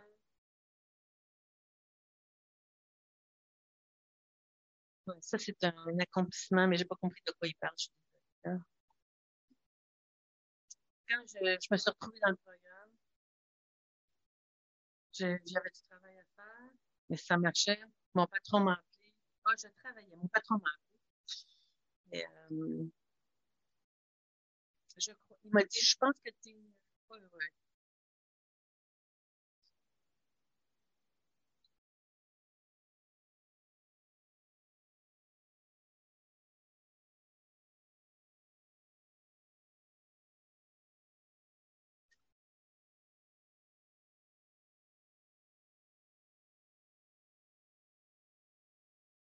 Je, pensais que, je pense, mon patron m'a dit que je pense que tu serais vraiment plus heureux si, euh, tu euh, te soignais. Et là, je me suis trouvé un thérapeute qui n'a qui pas essayé de me réparer lui-même, mais qui m'a euh, amené à des endroits. Alors, toutes les, je suis allée en désintox en 1991. Une place incroyable, formidable. Ma, ma, ma compagnie me payait pendant que j'étais là-bas. Ils ont payé la thérapie. Ils ont payé pour 80 du, du traitement, pardon. Et moi, j'avais juste à payer 20% so, je pouvais faire ces choses-là. On avait un meeting tous les jours dans ce traitement-là et je, suis allée. Neuf, semaines, donc 63 euh, jours, j'ai fait 63 meetings. Quand je suis sortie, une des suggestions était de faire 90 meetings en 90 jours. Je ne l'ai pas fait. J'ai fait 86 meetings en 90 jours. Et euh, je pensais que c'était... Il n'y a pas de euh, chiffre parfait pour les meetings, de toute façon c'est jamais arrivé que j'étais dans un meeting et que j'aurais voulu être ailleurs à ce moment-là.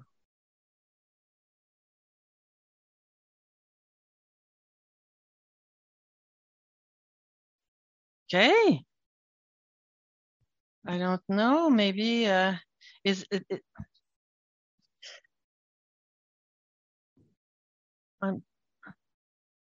So I'm Okay, louder like that? Maybe if the microphone is near nearest, like that? Is it okay?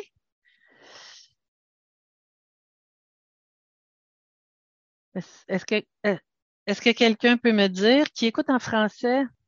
OK. Il n'y a aucune inquiétude. Merci de Alors, euh,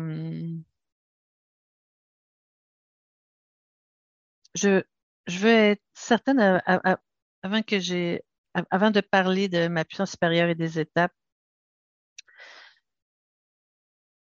Quand je suis sortie de la rehab, et je, perdais, j'ai commencé à perdre du poids, évidemment. Euh, je, je, suis partie de 365. Quand tu pars de 365 livres, tu peux perdre beaucoup de poids avant que ça apparaisse. Mais même après ça, quand je suis revenue,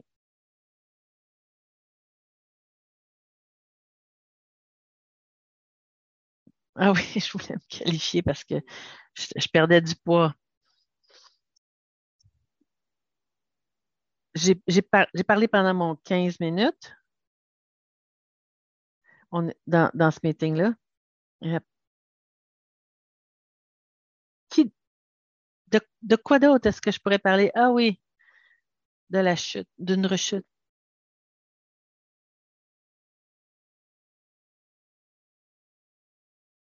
Et ma puissance supérieure. Donc, je,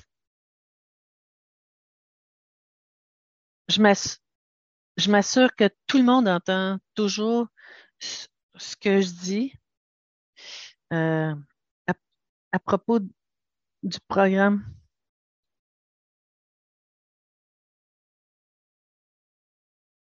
Oh.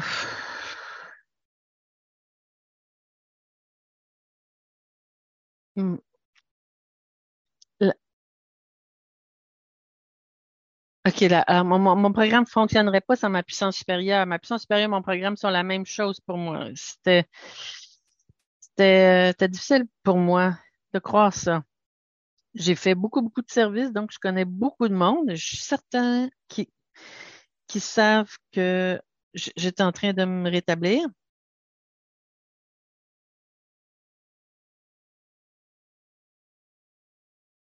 J'ai oublié ce que j'étais en train de vous dire. OK, donc je suis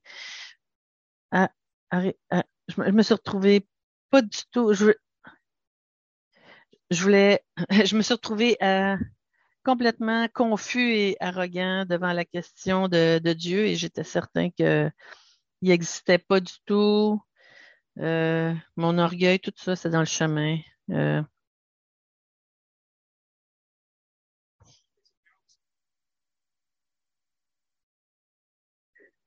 dans,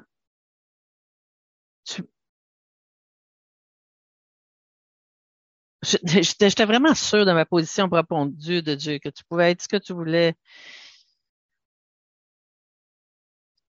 Ce qui, ce qui dépendait de ma capacité de progresser dans le programme.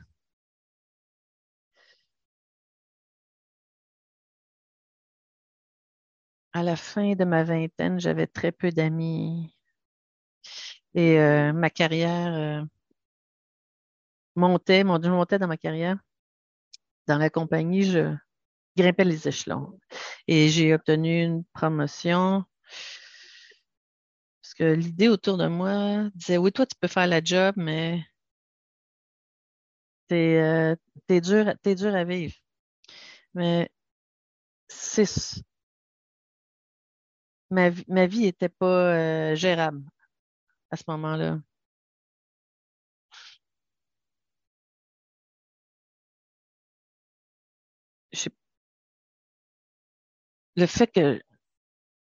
le fait que je pense qu'il y avait une puissance plus grande que moi, ça me permettait pas ni de m'envoler, ni de. Est-ce est qu'il pouvait y avoir quelque chose de plus puissant que moi? Oui, bien sûr. Il devait y avoir. il devait y avoir quelque chose de plus puissant que moi. J'ai eu beaucoup de difficultés à tourner ma volonté vers Dieu ça, ça, faisait juste aucun sens pour moi de faire ça. Ça, ça allait pas me bénéficier. Dieu allait pas faire des choses bien pour moi. Si ça faisait aucun sens pour moi, si c'était pas logique, si je pouvais pas expliquer ça, je le rejetais. Maintenant, aujourd'hui, je comprends ce que c'est un paradoxe. Et donc, quand je disais, autrefois, je disais, ça n'a pas de sens, ça tient pas debout. Et maintenant, je, peux regarder quelque chose et dire, oh, regarde, ça n'a pas de sens, mais, mais je pense que je devrais le faire quand même parce que ça marche. J'étais certaine que les prières ne fonctionnaient pas. je pensais qu'il y avait un ours blanc qui, qui, était assis au ciel qui allait me dire. C'était comme, c'était comme de croire qu'il y avait un ours polaire au ciel. Mais ce que j'ai manqué, c'était que des millions de personnes s'étaient déjà engagées dans les prières et qui ne pouvaient pas être toutes des imbéciles. Donc, ils savaient quelque chose que je ne comprenais pas. Et le paradoxe pour moi, c'est que les, prières. Alors, donc, je, je, suis tombée à genoux, je me suis mise à genoux et j'ai et j'ai, je savais même pas ce que j'allais demander, ce que j'étais en train de demander. Mais le fait est que ma vie, je, je, je demande rien pour moi-même. Je demande, je demande d'être guidée dans le programme.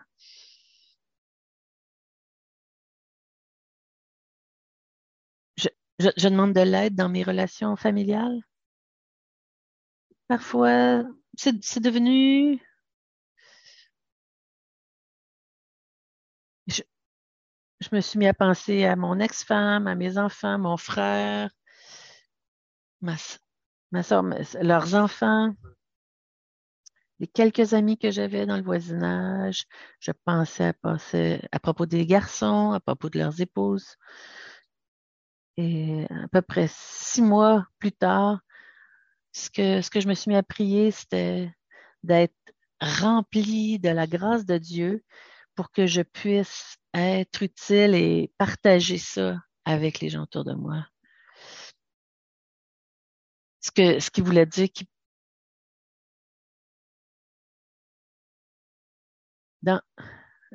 j'essayais dans le programme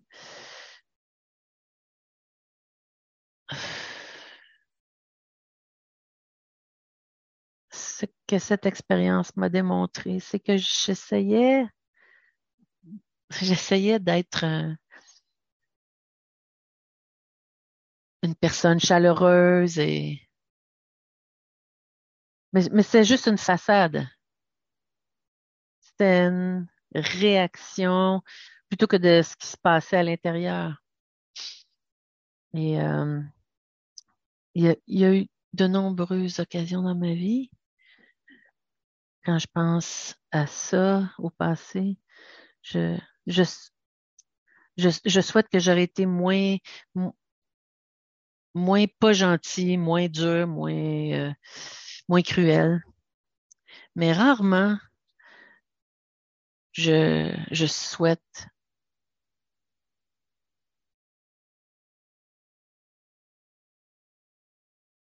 je, je crois qu'il y a une volonté de Dieu pour chacun de nous quand je, quand j'ai, j'ai une idée qui est pas originale, c'est que Dieu est amour et que Dieu est pour être plus aimant dans le monde. Pour moi, à date, j'ai jamais eu tort d'essayer d'être plus aimant.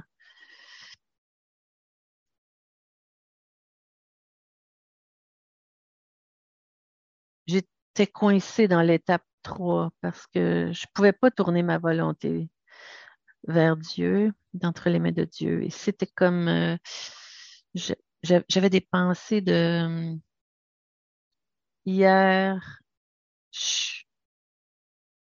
hier, j'étais au bord du précipice, puis j'ai décidé de pas sauter pour ne pas mourir. Puis le lendemain, je vais être, je vais être, je vais tomber dans les bras de Dieu et Dieu va m'aimer et j'étais euh, prise d'un, pris d'un, donner du sens à, ces deux choses-là. Mon parrain m'a dit, mm. me souvenu de,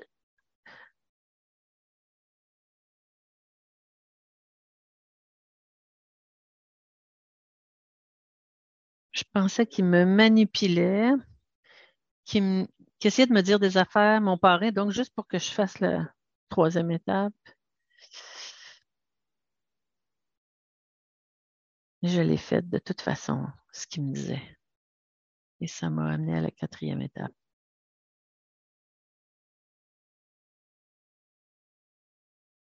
J'ai fait la quatrième et la cinquième étape dans les années quatre ou cinq fois. Mais jusqu'en l'an 2000, j'avais pas vraiment complété ces deux étapes-là. Avant d'arriver dans le programme, j'étais lourd.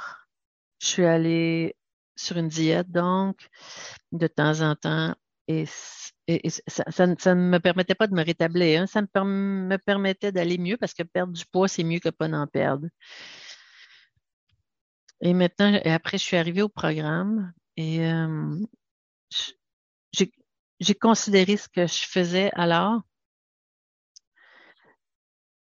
euh, comme une euh, communauté de diète parce que j'avais j'avais une communauté dans ces groupes-là euh, de, de diète et euh, j'écoutais tout ce qu'il me disait. Je faisais ce qu'il me disait. Il y a être, être sur la diète, ne pas être sur une diète. Il y avait ces deux options-là, mais il n'y avait pas me rétablir. Et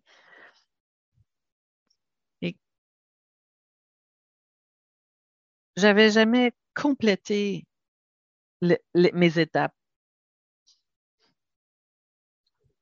Dix ans, plus de dix ans après que je sois rentrée dans haut, j'étais toujours pas dans le programme.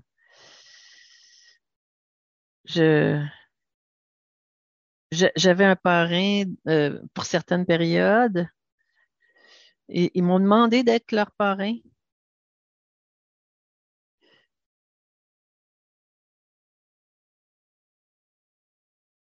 Mais je pense, je pense pas que j'ai été un parrain comme je considère le parrainage aujourd'hui.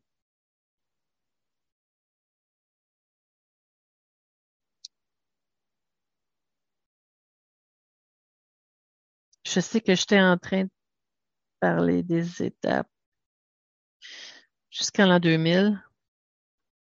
OK. Donc, j'ai fait ça pendant dix ans.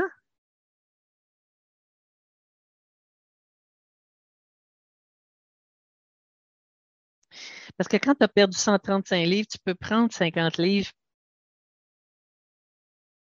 J'étais pas dans le rétablissement. Je faisais juste du meeting. Parce que tu peux reprendre 50 livres, puis ça, ça, ça paraît pas tant que ça. Personne ne sait. Je me, je me suis pas préparée vraiment pour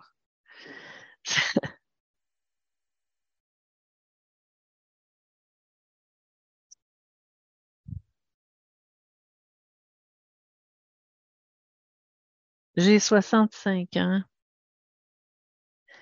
Et c'est une bonne, une, une, bonne chose que je pas attendu 5 ans pour demander à parler. en l'an 2000, j'ai décidé de faire l'opposé de ce que je faisais dans le passé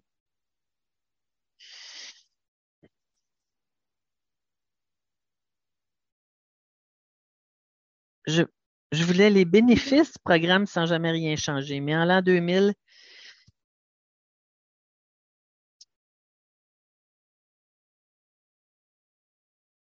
j'ai eu comme un...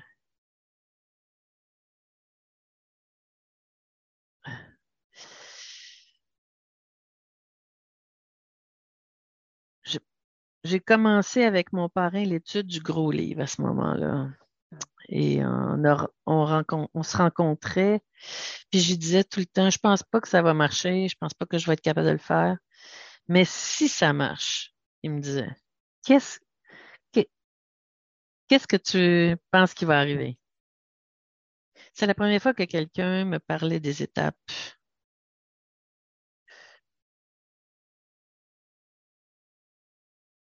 Moi, je, regardais loin devant moi. Puis je, disais, ça ne ça, ça, ça, marchera pas pour moi, ça, ces affaires-là, ça ne marchera pas pour moi.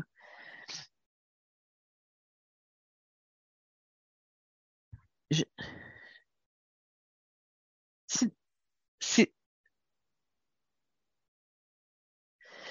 ah, Seigneur, c'est difficile de comprendre.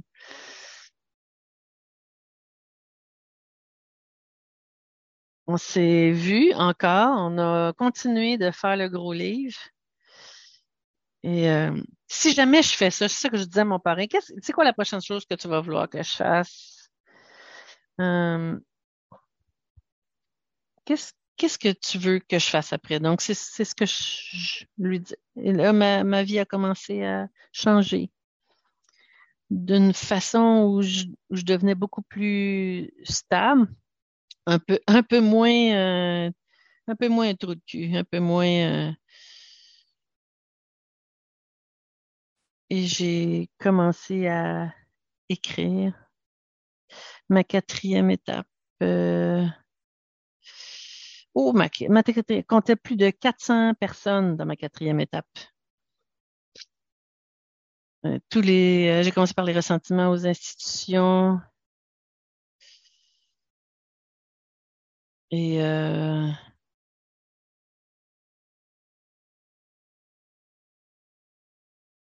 ça m'a pris six ans. Euh, Essayez, de ne pas la faire en six ans, votre quatrième étape, si vous pouvez, parce que c'est vraiment pas euh, l'idéal. Mais euh, je le recommande vraiment pas. Il y a, des moments où euh, j'ai arrêté pendant des bouts, puis j'ai recommencé. Et dans,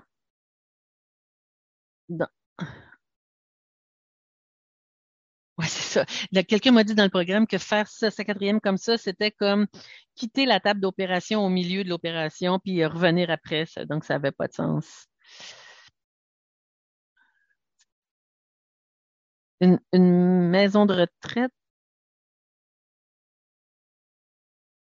Ah oui, il y, en a qui vont dans, comme dans un intensif et la font en une fin de semaine et c'est terminé. on parle de la quatrième et de la cinquième je pense que c'est vraiment une bonne chose euh, de faire ça comme ça parce qu'on a de l'aide quand on est là. Alors, ça m'a pris six ans entre le premier meeting et euh, la complétion de ma quatrième et cinquième étape.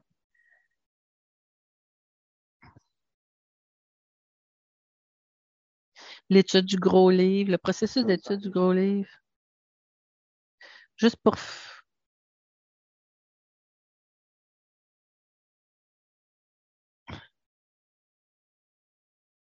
à propos des étapes, je suis un fondamentaliste. Je,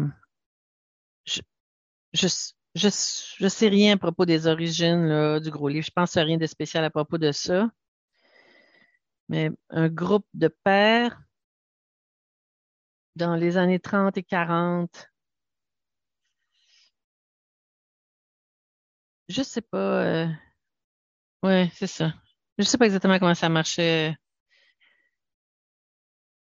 à cette époque-là, donc. Je m'excuse, j'ai juste... Euh, j'ai été distrait par le chat. Moi aussi, d'ailleurs, je suis distraite par le chat qui apparaît devant mon écran. Alors, au groupe d'études du Gros Livre, dans les réunions d'études du Gros Livre, il y a... Euh, ils sont, ils sont euh, on peut les trouver, ces meetings-là, euh, dans la liste de meetings.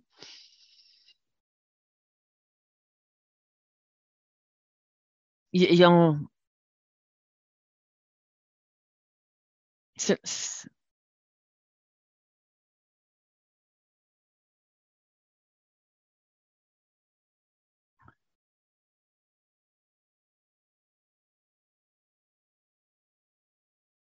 Maintenant, je vais dans les meetings où il y a 50 euh, personnes. Et, euh,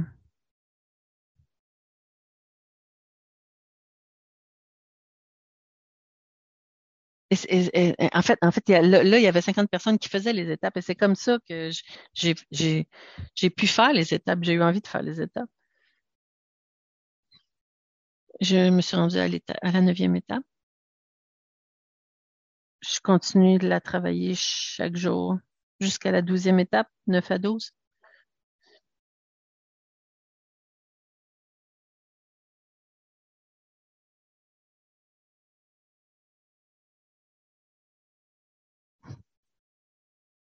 Ce que je veux dire à propos de la neuvième étape, c'est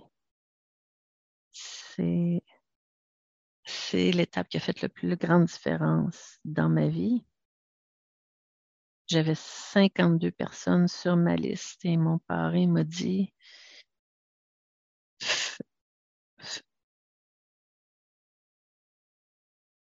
Ah oui, faire trois, euh, trois colonnes. Ceux que je pouvais faire des amendes maintenant, des amendes plus tard, puis celles, les personnes que je pouvais, à qui je pouvais pas faire des amendes honorables.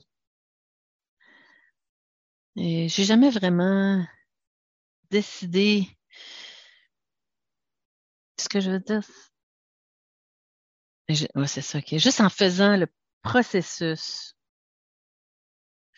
au, moment où je suis arrivée,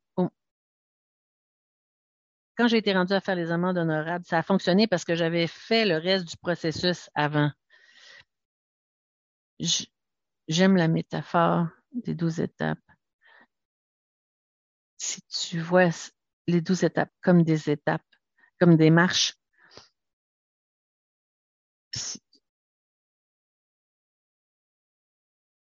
quand tu vas monter la première marche, ton point de vue n'aura pas vraiment changé. Mais quand tu vas être rendu au milieu de l'escalier, ben, tu vas pouvoir voir euh, une toile d'araignée dans le coin, euh, et ta vision va changer, va avoir vraiment commencé à changer. Puis quand tu vas être rendu à la douzième marche de l'escalier, là, tu, vas voir vraiment d'une façon différente. Tout va, va avoir changé.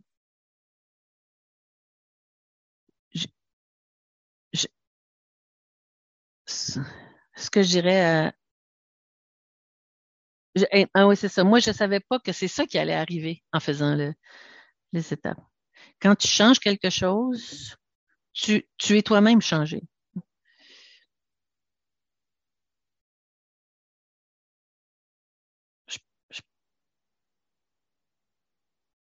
Au moment où je suis arrivée à la neuvième étape, beaucoup de choses avaient changé en moi et j'étais devenue, euh, j'avais la bonne volonté de faire ces amendes-là.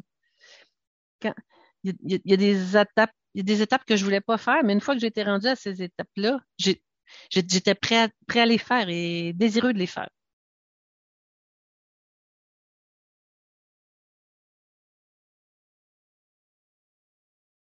Quand je, quand j'étais rendue là, j'avais plus l'aversion que j'avais avant. Si le livre, le gros livre, après, après la cinquième étape, il vous suggère d'aller chez vous puis de rester dans le silence pendant une heure.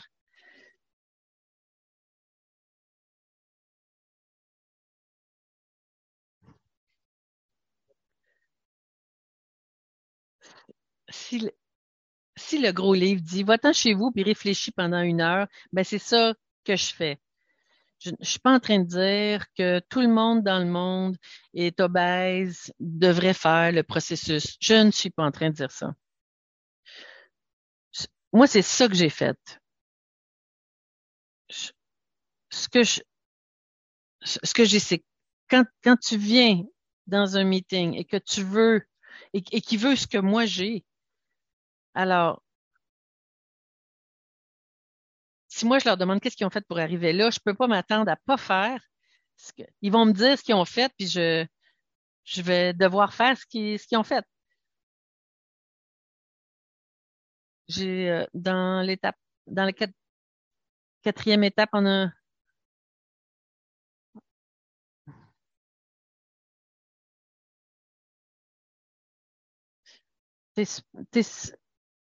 ouais, t'es supposé, supposé d'écrire en quatrième étape dans tes colonnes si c'est euh, ton estime personnelle ou tes peurs qui sont atteintes. Puis je disais à mon parrain, moi, ça ne marchera pas pour moi parce que moi, j'ai pas ça.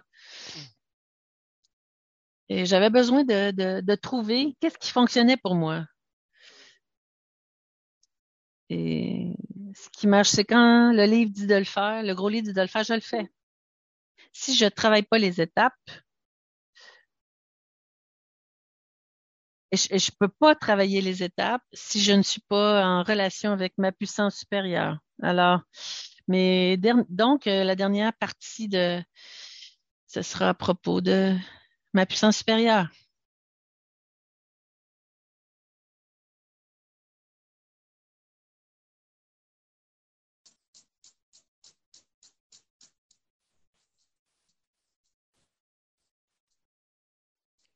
C'est à moi de remercier Michael. Nous allons modérer ensemble. Ok, c'est à moi de c'est à moi de remercier Michael. donc, euh, je vais le faire d'une façon différente. Pour prochaine. Je, je, je, alors, je vais euh, remercier Michael. Michael. C'est quelqu'un que je connais. je vous ai connu en faisant du service avec toi pendant les, les années. Et je suis extrêmement reconnaissante de ton message. Merci d'avoir partagé ton expérience et ton espoir avec nous. Et maintenant, nous allons aller dans les questions et réponses.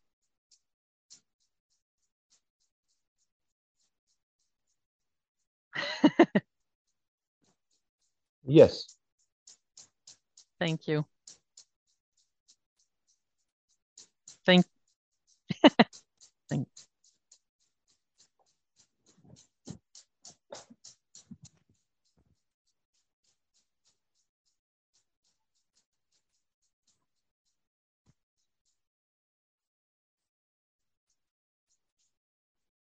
Alors, on est à toi maintenant. Alors, à Chuck pour la première question. Merci d'abord pour ce beau partage. Et je vois de temps en temps au congrès euh, différentes euh, réunions de service, donc euh, tu me fais toujours sourire. Merci. Alors, la première question. Dans quelle partie de ta vie est-ce que tu vois le plus grand changement? Alors, alors, je suis beaucoup moins con. Toutes ces choses dont j'ai parlé, euh, sur euh,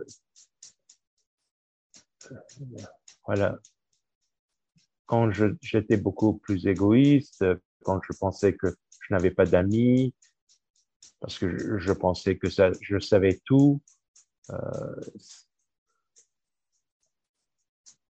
Alors, euh, j'ai vu d'autres personnes qui avaient du surpoids qui n'avaient pas les mêmes problèmes que moi. Alors, euh, alors on, m'a dit que en rétablissement, ce serait mieux. C'était le cas. C'était beaucoup mieux. Alors, le surpoids est parti, mais beaucoup plus aussi. Alors, alors la, la volonté, la volonté de se rendre et d'écouter aux autres au, lieu de dire que je savais tout. Et comme je disais,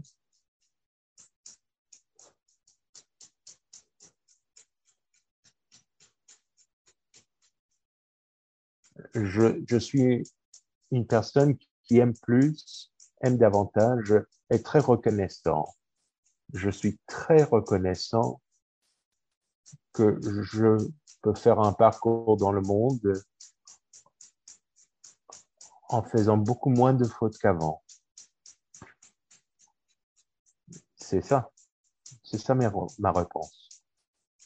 Alors, la prochaine question. Alors, parlons de ce rebondissement de deuxième étape. Alors, je me demande si j'ai dit ça je vis dans les dixième, onzième et douzième étapes. Alors, le rebondissement du dixième, en fait, c'est parti de la première étape. Alors, alors cette idée, c'était de regarder dans tous les domaines euh, où j'avais un ressentiment pour dire euh, c'était quoi ma partie dans ce ressentiment?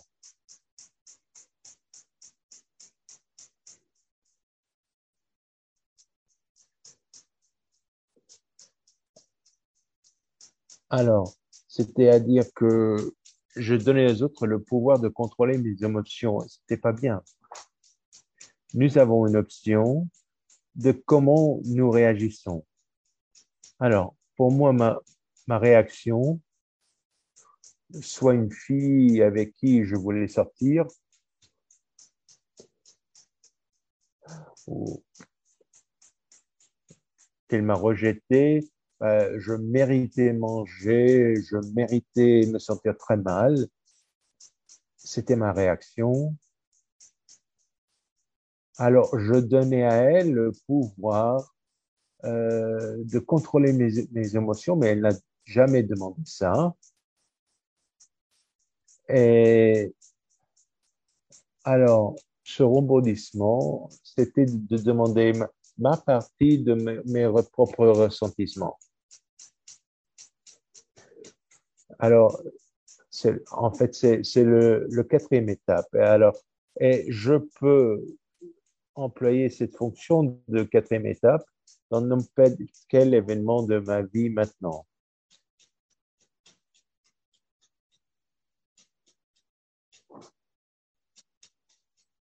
Alors, continuez avec vos questions.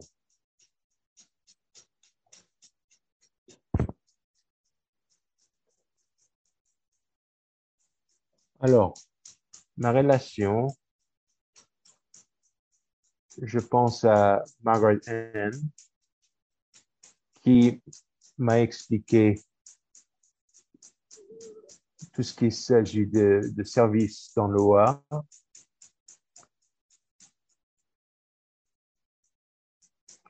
Et quand je ne sais pas quoi faire, euh, je me présente devant Margaret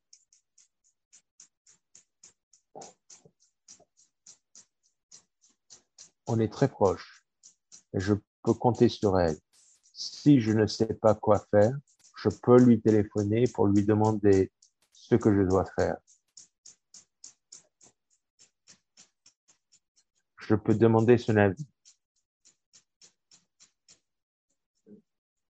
Je pourrais aussi lui demander ce qu'elle ferait dans la même situation.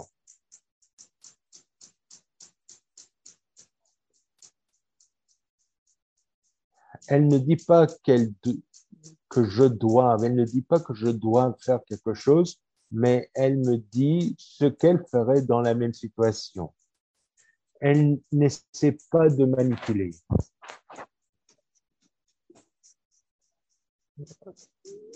Même si je ne sais pas ce qu'elle dit est vraiment la bonne réponse, on arrive à discuter et j'ose même y questionner un peu, mais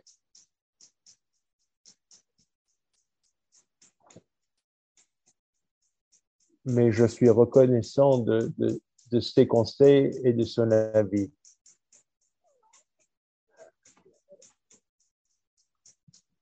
Alors, on a travaillé aussi avec un, garçon euh, qui je parraine, euh, on travaille ensemble depuis 12 ans, même plus, et, et je pourrais, euh, je pourrais lui demander des conseils aussi.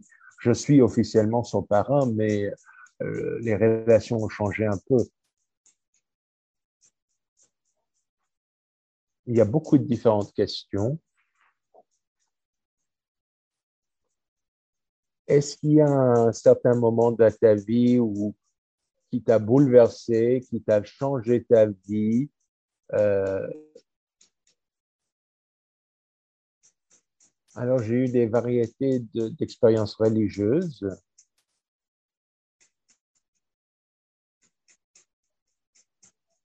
Alors, dans les appendices, quand on, lit le Big Book, le, le gros livre, les expériences euh, des pionniers des A1. Alors,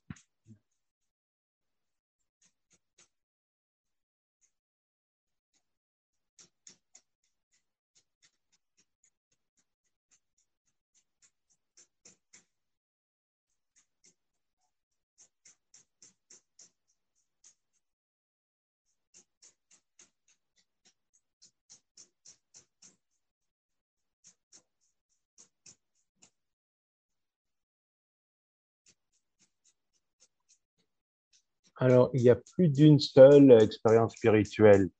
Alors, pour moi, ce n'était pas éclatant, c'était plutôt un rêvé euh, éventuel, euh, spirituel, au lieu d'une expérience soudain, soudaine.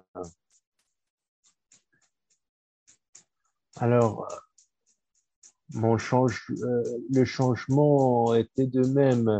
J'arrive à me mettre au genou tous les jours hein, pour faire ma prière et tout, mais une expérience éclatante, je n'ai pas eu. Pas pendant un certain jour, c'était beaucoup plus euh, euh, éventuel. Euh.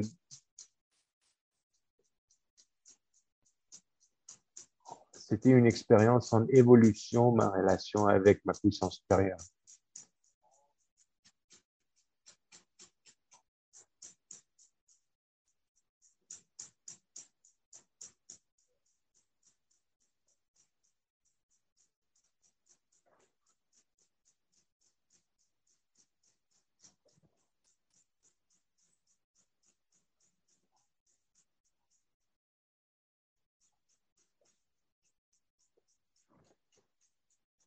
Alors, comment est-ce que tu as arrêté de compulser Et alors, euh, c'est la même réponse.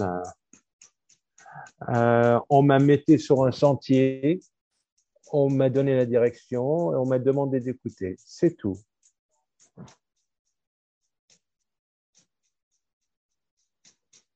il y avait beaucoup de personnes qui m'ont demandé de faire des choses et je refusais ça m'a fait compulser.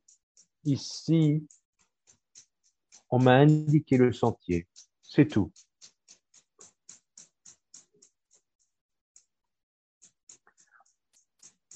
Allez la réunion.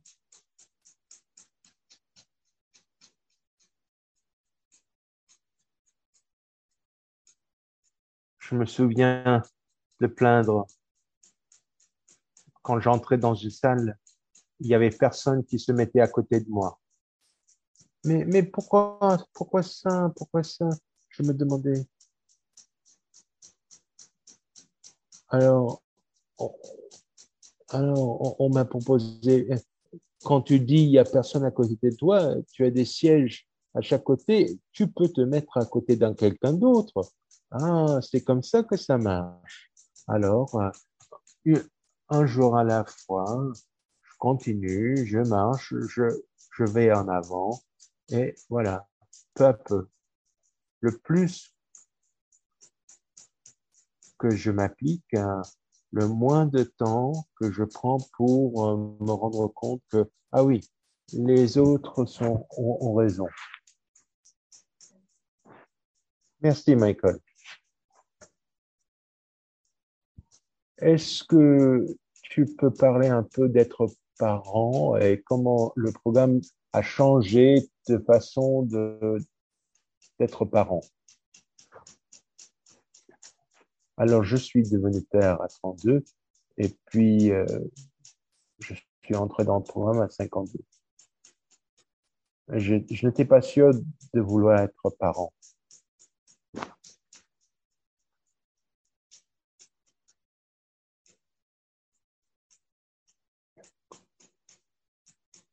Alors, je me rends compte si j'avais été parent très tôt, euh, je n'aurais jamais été un très bon parent. C'était avec rétablissement que j'étais un bon parent. J'aurais été beaucoup plus sévère. Alors j'ai rencontré une femme qui voulait être parent. notre premier rendez-vous, après trois rendez-vous, elle, elle voulait dire, elle, m'a demandé après juste trois rendez-vous, est-ce que tu veux être parent? Peut-être on a quelque chose ici, on peut construire.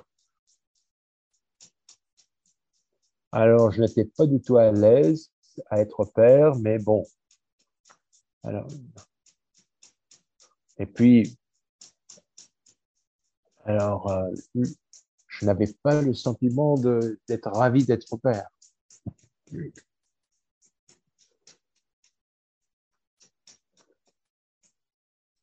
Voilà, mais bon. quand on tombe amoureux, on ne sait jamais où on peut se mener. Mais bon, maintenant, mon ex-femme, on est divorcé maintenant, et mon fils, c'est la personne la plus importante de ma vie.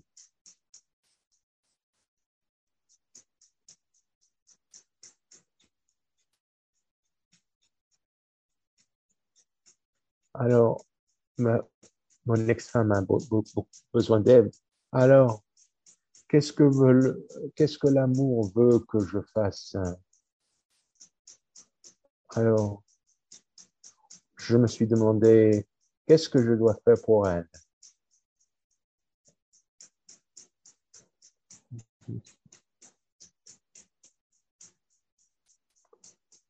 Ben, alors, j'ai répondu, je peux faire que l'amour pour mon ex-femme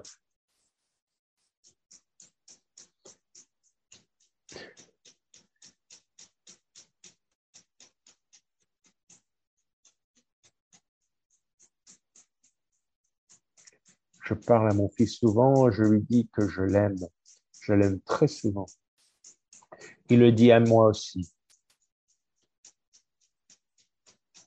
Quand il a un mauvais comportement, je l'explique que ce n'est pas comme ça qu'il faut réagir. Mais j'écoute davantage, j'ai beaucoup plus de patience j'essaie d'être beaucoup plus tolérant. Ce sont tous des choses que j'ai appris dans le programme. Euh, il aura ses 14 ans l'année, euh, la semaine prochaine. Alors, on arrive dans les années difficiles selon ce qu'on m'avait dit dans l'adolescence. Voilà. Merci, Michael.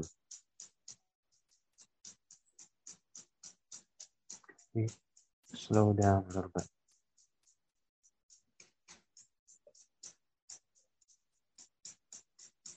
No, it's Michael.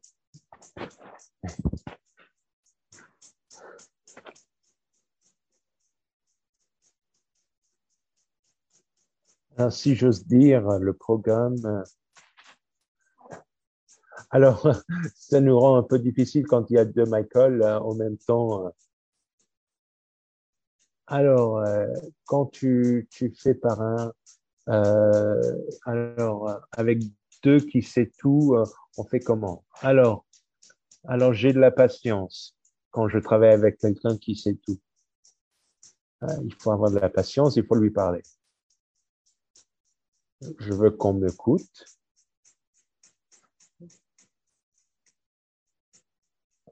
Avant, c'était le cas.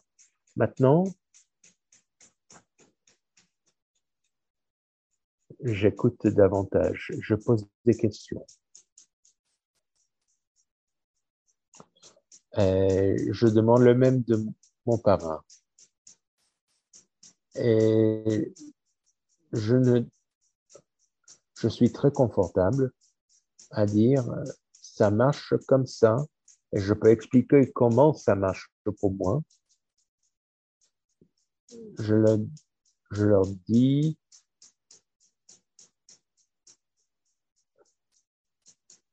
si vous, ne voulez pas les conseils de votre parrain, la solution, ce n'est pas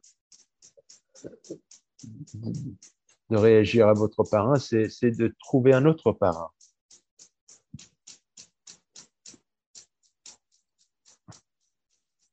Moi, je ne laisse tomber pas des, des gens pour ne pas avoir écouté. C'était pour, pour autre raison. Alors, je leur dis, euh, voilà, je propose, je le propose de trouver un autre sponsor, un autre parrain, parce que euh, c'est apparent que euh, ce que je fais, ce n'est pas pour toi. C'est ce que je fais avec eux.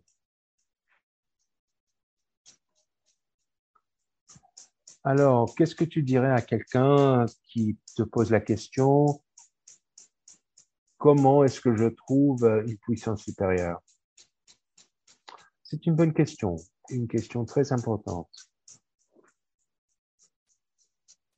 Ma réponse, ça dépend. D'abord, euh, je demanderai quelques informations. Alors, sans savoir un peu plus de, de la personne spécifique, je dirais, je vois la preuve d'une puissance supérieure parce que je vois un monde qui n'est pas si chaotique. Voilà. La, la, planète est bien placée dans notre système solaire. Les deux planètes autour de nous, un trop froid, l'autre trop chaud. Ah, voilà tout ce qui est organisé dans, dans la vie, la biologie. Ah, voilà, il y a une certaine évidence qu'il y a un établissement. Ce n'était pas par hasard que la création a eu. Alors, si quelqu'un a dessiné ce monde, donc ça veut dire forcément qu'il y a un dessinateur. Alors, bah, puis il faut demander, bah, alors c'est quel type et tout ça, mais il y a une évidence d'une puissance supérieure dans le monde. Et si je ne connais pas cette puissance, alors avant je disais que bah, je n'arrive pas à comprendre la puissance supérieure, alors je le rejette. Mais maintenant ça a changé. Je Maintenant, je dirais plutôt que même c'était le dessinateur qui a décidé que lui, c'est trop, compliqué pour moi à comprendre. Et ça, j'accepte.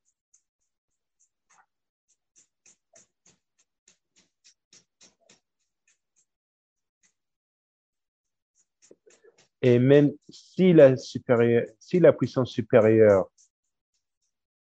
est plus avancé que moi. Peut-être il y a des choses que moi je ne comprends pas, mais la puissance supérieure, oui.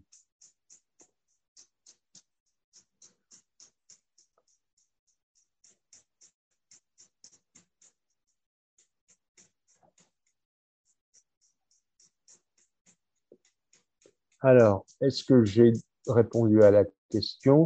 Comment trouver une puissance supérieure? Le gros livre, il y a une réponse. Je vois de l'évidence dans la nature que Dieu existe. Comment ça marche, euh, comment est-il, j'en sais rien. Mais est-ce que je pense qu'une puissance supérieure existe? Oui. Et puis, donc, c'est ça le, le, base de, de ma croyance.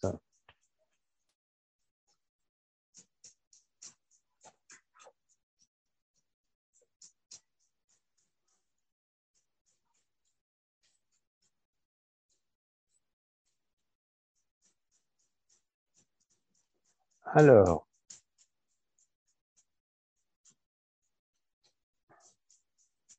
nous avons plus de 40, 440 personnes qui sont enregistrées pour ce congrès. C'est formidable. Nous allons, nous allons mettre clôture à cette séance et puis à 11 heures, nous allons commencer trois différents ateliers. Bon, alors, nous allons arrêter avec la prière de la sérénité.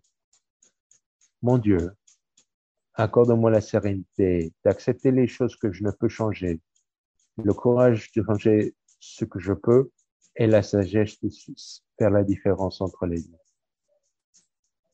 Alors, merci et dans une demi-heure, merci à nos interprètes aussi.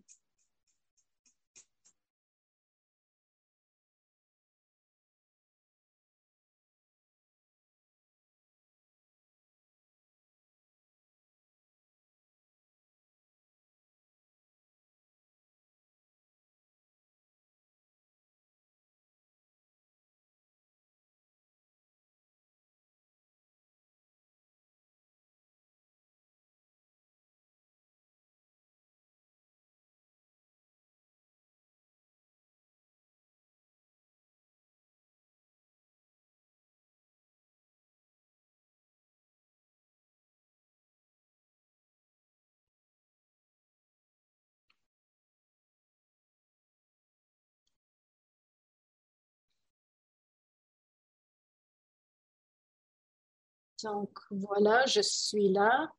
J'espère que vous m'entendez, les amis. Oui, j'allais ajouter qu'on a un interprète. Très bien, je vois qu'on entend.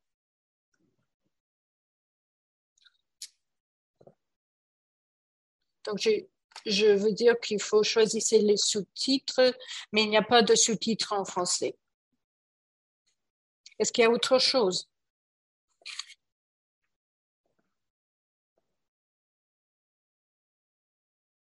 Donc, on ne voit que euh, la conférencière, la speaker. Et Anne, euh, si, si tu peux, interpréter tout ce que Beth a dit. Oui, oui, c'est ça, je l'ai fait déjà. Et oui, s'il faut ralentir, on va mettre comme ça pour ralentir. OK, Shannon, allez-y. Merci beaucoup tout le monde pour votre appui. Oui, je parle français en fait, mais je suis canadienne et on parle euh, très vite euh, et je vais essayer euh, de me ralentir. Donc, merci que tout le monde est là. Et c'est l'étape 3. Je suis une autre mangeur, mangeuse. je suis à Port Hope en Ontario. C'est une belle journée d'automne et euh, je suis reconnaissante qu'il y a du soleil. Donc, comme qualification, j'ai toujours euh, euh, eu une relation étrange avec la nourriture et seulement les accros savent que la nourriture avait de bruit, la nourriture m'appelait, elle était dans une autre pièce et moi, je n'entendais qu'elle. Ce sont les sons et les, les, arômes qui entamé le processus de pensée qui me quittait jamais. Donc, je commençais une négociation, en fait, avec la nourriture. À la fin, je ne voulais plus de ça. Je voulais terminer tout ça, mais je négociais avec la nourriture. Si je peux manger ça, donc je promets de ne pas manger cette autre chose. Et peut-être euh, c'était tout un repas que je manquais parce que je voulais euh, quelque chose. Euh, je passais une bonne partie de la journée sans manger compulsivement, mais le premier morceau dans ma bouche, c'était la faim là.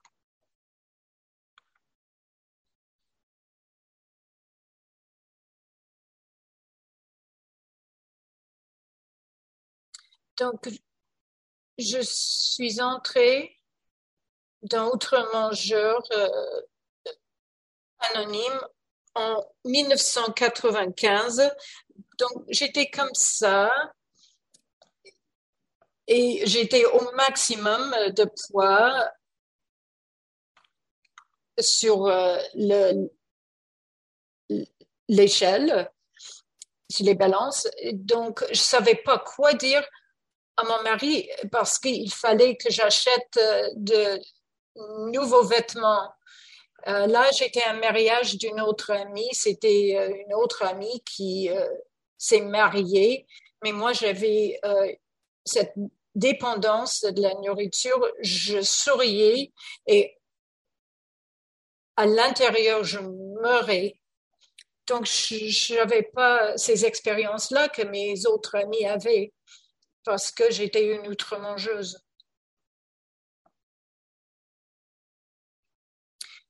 Alors, la date d'abstinence, c'est en mars de 2017 et vous voyez que j'avais des rechutes. C'était une danse, une danse avec l'abstinence et puis la rechute l'abstinence, la rechute pendant des décennies. J'ai quitté pendant euh, l'épidémie de SARS en Ontario. J'avais les livres et j'avais les connaissances, mais ça n'a pas pris euh, longtemps pour que moi, je cherchais la solution dans la nourriture. Et je suis revenue en 2009, j'ai réengagé. Maintenant,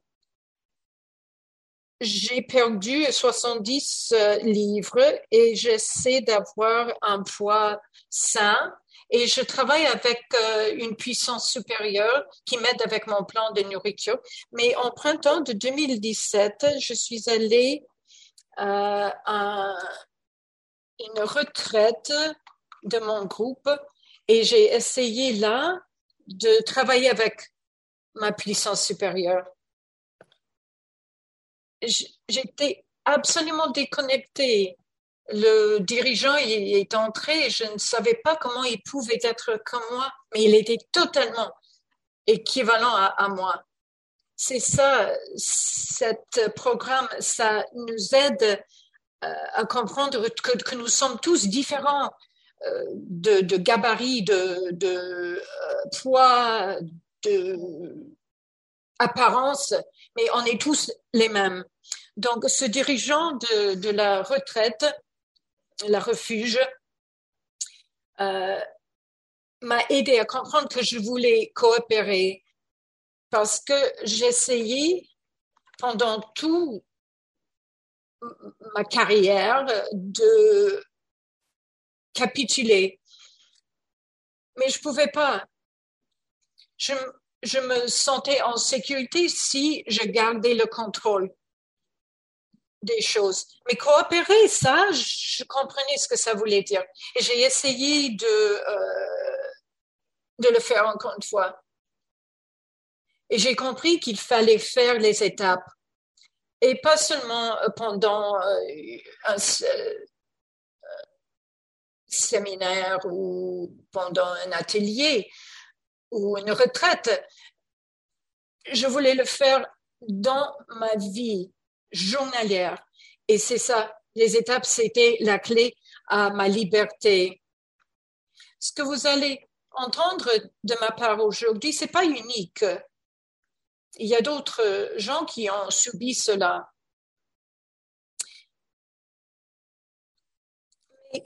L'étape 3, c'est quoi? C'est nous avons décidé de confier notre volonté et notre vie aux soins de Dieu tel que nous le concevions. Et dans mon livre, j'ai fait des notes. J'ai fait une décision de donner ma vie et mes actions au Dieu comme je le comprenais. Je dois comprendre le vocabulaire, le lexique pour savoir quoi faire et j'apprécie bien les mots euh, qu'ils utilisent. Et le principe de spiritualité, c'est la foi. Comment est-ce que j'allais trouver la foi?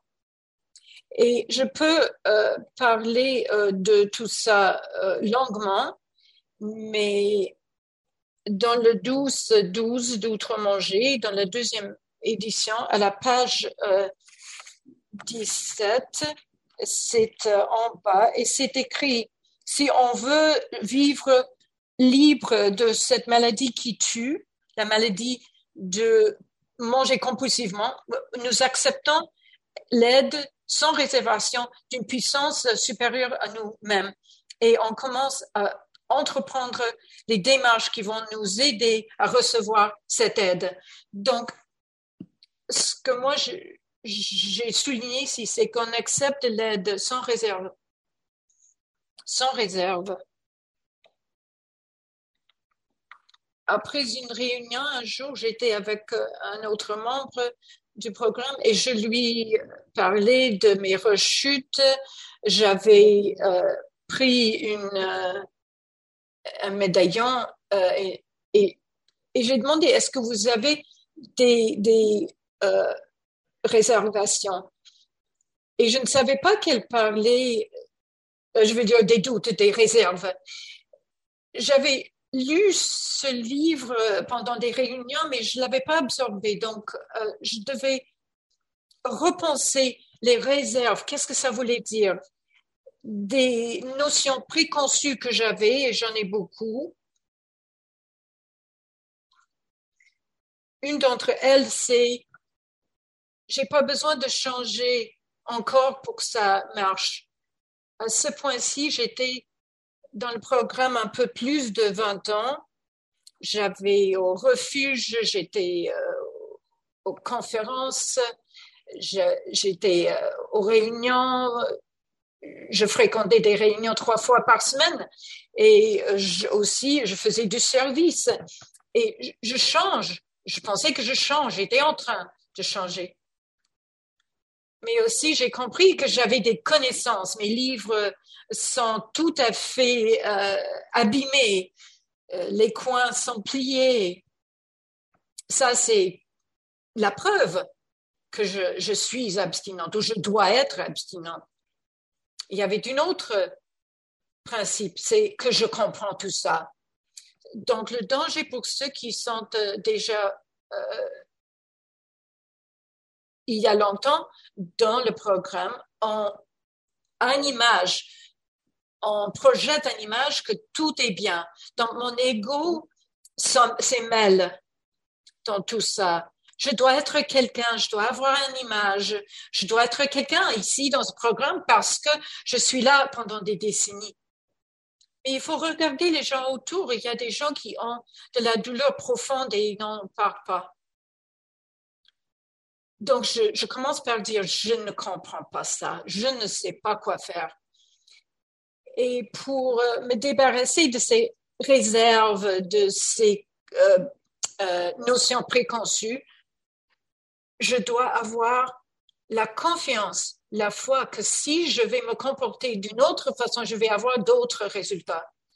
Et je me rappelle que ma volonté, ça aboutit toujours à des ennuis. Je me rappelle des histoires quand je faisais ça de ma façon, selon ma volonté. Et c'est difficile, c'est difficile de lâcher prise, mais je continue à, pratiquer ces moyens de vivre. Et à la page 18 en haut, il est dit que nous commençons à entreprendre des démarches, prendre des actions. Je pensais que c'était une façon de, de, de, réfléchir. Peut-être je dois réfléchir sur cela et l'étape est faite. Et je décide. C'est ça que je, pensais, mais j'étais coincée, j'étais pas convaincue qu'en faisant le, reste, le reste des étapes, que j'allais trouver ma liberté. Dans la littérature, ce sont tous des étapes de d'action. Donc, je vais partager avec vous les actions que j'ai euh, prises pour que je puisse donner ma volonté, mes pensées, mes comportements au Dieu. Numéro Hein, j'ai commencé avec le plan de nourriture. J'ai des rechutes. Je suis une rechuteuse. Et donc, je dois euh, identifier mes nourritures euh, mes nourritures dangereuses. Je suis toujours en train de jouer avec euh, la nourriture et j'ai pas de défense contre la nourriture. Donc, j'ai besoin d'une structure autour de ma nourriture je faisais toujours euh, des... Euh, dans, dans le passé, j'étais toujours en train de suivre des régimes. Et donc, ce sont des, des, des, des lignes directrices, quoi, pour, pour que je sois en sécurité, toujours avec la nourriture. Donc, des plans, ça, c'est la sécurité. Et j'ai besoin d'aide pour suivre ce plan établir un plan, ça ne veut pas dire que je vais respecter ce plan. J'ai pas de connaissances en ce qui concerne une habilité de suivre un plan. Donc, chaque jour, je dois demander de l'aide. Je dois demander ma puissance supérieure de m'aider avec ces décisions-là. Je dois toujours demander euh, la puissance supérieure que j'ai toujours les bons, la bonne nourriture pour suivre mon plan de nourriture. Je peux pas je peux pas euh, euh, agir à l'improviste. Je peux pas. J'ai perdu l'habilité de le faire avec la nourriture. Une autre façon de donner ma volonté et ma vie euh, au Dieu, de les confier, c'est de limiter ma nourriture. Et je croyais que ça voulait dire un régime. Je disais que jamais, j'allais jamais euh, utiliser euh, une balance dans ma vie. Mais maintenant, je mets ma nourriture sur euh, une balance et je vois un numéro. Et qu'est-ce que c'est? C'est un numéro. Et ce numéro, ça veut dire que moi je suis en sécurité. J'ai perdu la logique en ce qui concerne euh, les montants de nourriture. Et il y a un phénomène étrange. Quand je mange trop, quand je prends des bouchées en plus, ça, ça euh, aboutit à un désir de prendre encore. Et comment est-ce que je confie ma volonté et ma vie euh, à Dieu? Je le fais en lisant la littérature chaque journée, chaque chaque jour et je réponds aux questions. Euh, et euh, ma parraine, elle m'a jamais demandé de faire ça, mais je veux agir comme elle, elle agit. Donc, je partage ma nourriture, euh, mon plan de nourriture et, les montants de nourriture avec euh, ma parraine et avec euh, d'autres personnes. Comme ça, je, je relaxe mon ego. Je le détends. Je ne fais ça pour impressionner. Je fais ça J'écris tout ça pour me comprendre mieux. Et je partage, je partage euh, mon écriture avec d'autres pour euh, m'arranger, pour, me changer les idées. Je reçois des solutions des autres euh, qui m'aident parce que moi, je peux pas me débrouiller seule. Je comprends que moi, je ne suis pas la dirigeante de, cette, de cette vie, de ma vie et j'ai le contact avec euh, le Dieu de, comme moi je le comprends, je le le dirigeant du refuge dont j'ai parlé, Retreat, euh, il faut toujours revenir dans son puits, mon Dieu, pour euh, en prendre ton amour, ta paix euh, et, tes conseils. Et je répétais ça de façon euh, régulière parce que c'est une maladie de l'oubli. J'oublie ce que je veux faire. Et donc ça, ça m'a aidé à établir ce contact euh, conscient, conscient avec mon Dieu. Et qu'est-ce que l'étape 3 m'a aidé à faire? Ça m'a aidé à prendre les autres étapes qui m'ont euh, mené à la liberté. Et chaque jour, je prends cette décision. Je confie ma vie, ma prise de, de, décision à, à Dieu qui m'aide à vivre. Et j'ai entendu dire que la liberté n'est pas gratuite. Donc, je prends cette étape, je passe cette étape 3 chaque jour parce que il n'y a rien qui, euh, que je ressens tellement bien que, euh, que l'abstinence et la paix qui y est liée. Et donc maintenant, mon expérience, je pourrais jamais imaginer la puissance de cette expérience et de parler avec vous, madame, euh, euh, mes, mesdames et messieurs, ça, ça me terrifiait. Mais maintenant, je partage mon expérience, euh, mon espoir euh, et ma fortitude avec vous. Et j'avais euh, un problème à Starbucks l'autre jour. J'avais eu l'idée d'avoir, de manger quelque chose d'autre. Et j'ai entendu la voix que c'est pas le moment. Tu vas pas aller manger quelque chose de sucré. Et ça, ça marche?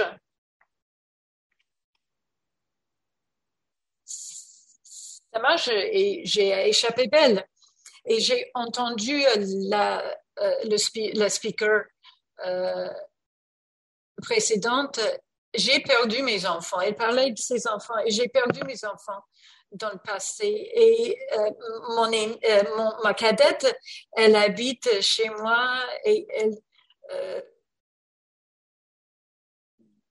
de temps en temps, elle oublie de faire euh, des, tâches ménagères, mais je suis tellement reconnaissante de sa présence et qu'elle est dans ma vie.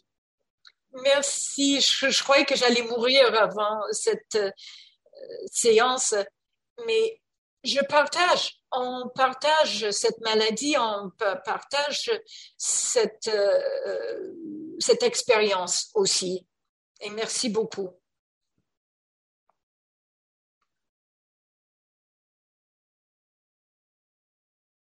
Oh, merci, c'était merveilleux.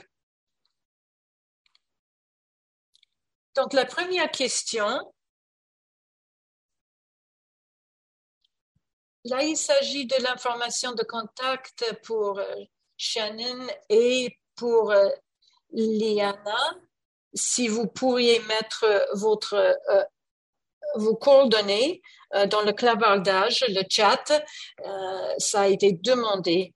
Et aussi un rappel pour les questions, on attend les questions pour la période de, de questions et des réponses donc, euh, tapez vos questions euh, dans euh, le Q&A. Je vais lire les questions et on va avoir quelques minutes pour y répondre. Et les questions vont être consolidées de temps en temps.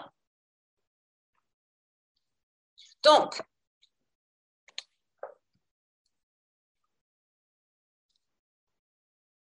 On a une question pour euh, les deux conférencières et deux speakers. Comment est-ce que vous travaillez l'étape 3 dans les situations vraiment difficiles?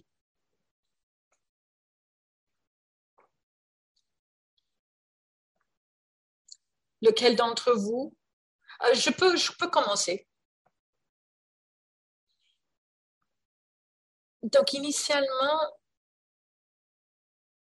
au début, je devais me rappeler euh, parce que je n'avais pas de euh, contact conscient euh, avec Dieu. J'avais pas cette idée de, lui tenir la main. Donc, quand je me trouvais dans des, dans des situations difficiles, je, me rappelais que je peux m'arrêter ça, c'est ce qu'on appelle une pause. Je, prenais des pauses. En étape 11, j'ai compris euh, qu'il fallait respirer et rester tranquille. Et maintenant, je, je comprends que mes pensées sont folles, mais dans mon corps, je ressens la tension. De temps en temps, je manque ce moment-là, euh, mais je commence à respirer et automatiquement, je je, tends la main euh, à ma puissance supérieure et je dis, j'ai besoin de ton aide.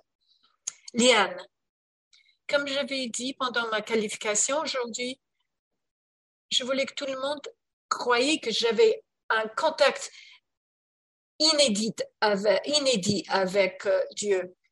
Mais il y a une différence entre avoir la foi et d'entreprendre les démarches liées avec cette foi. Donc, quand je suis revenue abstinente, j'ouvre les yeux le matin et je commence à méditer. Je prends du temps chaque jour, je commence chaque jour avec ce contact conscient avec la puissance. Je veux commencer à crier, mais je ne suis pas seule et ça me rappelle que je ne suis pas seule. J'en souviens. J'étais j'avais euh, compris que mon mari n'était pas fidèle à moi et j'ai commencé un programme. Lui, il a commencé un programme aussi. Je commençais à faire mon programme et il y a euh, des déclencheurs, des triggers qui, qui se mettent en action, qui se mettent en action. Et j'ai compris que cette cachette est facile et donc en ferme la porte, on va pas commencer à manger, je vais pas euh, céder à ces pensées-là parce que ça mène à un manque de foi et ça mène à, des doutes. Et je me rappelle que je ne suis pas seule, est Dieu avec moi et je mets à côté mes soupçons. Il est avec moi il s'occupe de moi. C'est une pratique de lui confier ses actions, c'est euh, ma volonté. Et donc, quand je mets quelque chose dans ma bouche, je, me dis, je vais mettre quelque chose dans ma bouche et comment est-ce que je vais me ressentir après? Je veux pas de, de mauvais sentiments en lien avec euh, la nourriture. Euh, et qu'est-ce que vous faisiez quand vous étiez, avez, physiquement faim et n'avez pas de ressources pour manger? C'est ça la question. Oh, c'est difficile comme question des questions autour de la nourriture. Donc, euh, j'ai eu quelques parraines et une d'entre eux a dit, euh, tu vas te lever le matin, tu vas vivre demain. Donc, quand j'ai physiquement faim, est-ce que c'est vraiment physique ou est-ce que c'est émotionnel? Maintenant, j'ai physiquement faim, mais vous m'appuyez maintenant vous me soutenez, soutenez. Donc, j'ai pas besoin d'aller manger, mais je travaille de chez moi maintenant et la cuisine, elle est là. Et à 11h30 du matin, je commence euh, à, vouloir manger et je commence à vouloir manger même à 9h30. Et je me dis, c'est pas l'heure de dîner encore. Et je m'étonne, tout, pour moi, tout euh, revient à la prière. Je peux pas faire ça tout seul. Et quand j'étais en train de rechuter, euh, on me disait, euh, il faut tendre la main à Dieu. Mais qu'est-ce que moi je faisais? Je priais, je méditais le matin et puis ma volonté commençait à, prendre mes décisions. Donc quand je me sens que quand je sens que j'ai faim et ce n'est pas l'heure de manger, de, parfois il faut appeler quelqu'un par téléphone, euh, ma parraine ou peut-être juste un autre membre. Euh, et là, j'ai compris que je ne dois pas prendre les décisions moi-même toute seule. Je peux pas me fier à cet ado, à cette cervelle qui est dépendante de la nourriture. Donc, je j'ai foi, je fais confiance aux autres. On m'a enseigné, euh, on m'a appris euh, de remettre à côté, de mettre à côté la nourriture parce que ma cervelle me disait qu'il fallait manger. Et quand j'ai eu un plan de nourriture structurée, j'ai compris que j'allais avoir faim pendant euh, les pauses entre les repas ma parraine a dit, il y aura un pic et ça va passer. Il y aura un pic de, de, désir et puis ça va passer. Et comme euh, l'autre conférencière a dit, je vais pas mourir. Je prépare tout ce dont j'ai besoin. J'écris ma liste de nourriture la nuit d'avant, la veille, et je je parle avec ma parraine je ne laisse pas ça à la chance. Si je dois faire un changement, je parle avec ma parraine, parraine j'envoie euh, un texto et en fait, on est en voyage de temps en temps et il faut pas laisser ça à la chance. Donc, il y a trop de choix à faire. Et quand on parle avec quelqu'un d'autre, ça nous guide et pas besoin de prendre de décisions euh, inconsidérées en ce qui concerne euh, la nourriture. Parce qu'il y avait des fois que je rechutais et je pouvais pas me rétablir. Donc, euh, c'est ça. Je vais pas changer de coup, de coup, ce que je mange. Je laisse ça pas au hasard. Question j'ai pas trop compris l'étape. Vous avez parlé de nos actions, de les confier à Dieu et comment c'est lié à la puissance euh, supérieure? Et je ne sais pas comment ça, euh, impacte sur euh, le fait que nous surmangeons. Liana, tu peux commencer. Donc, l'étape 3 parle pas beaucoup de la nourriture. La nourriture il s'agit de la nourriture euh, dans l'étape 1 où on admet euh, l'impuissance. Et puis, étape 2, on vient à croire qu'il y a une puissance supérieure qui nous aide. Et puis, troisième étape, on entreprend l'action euh, de confier notre volonté, notre vie au Dieu, à cette puissance supérieure.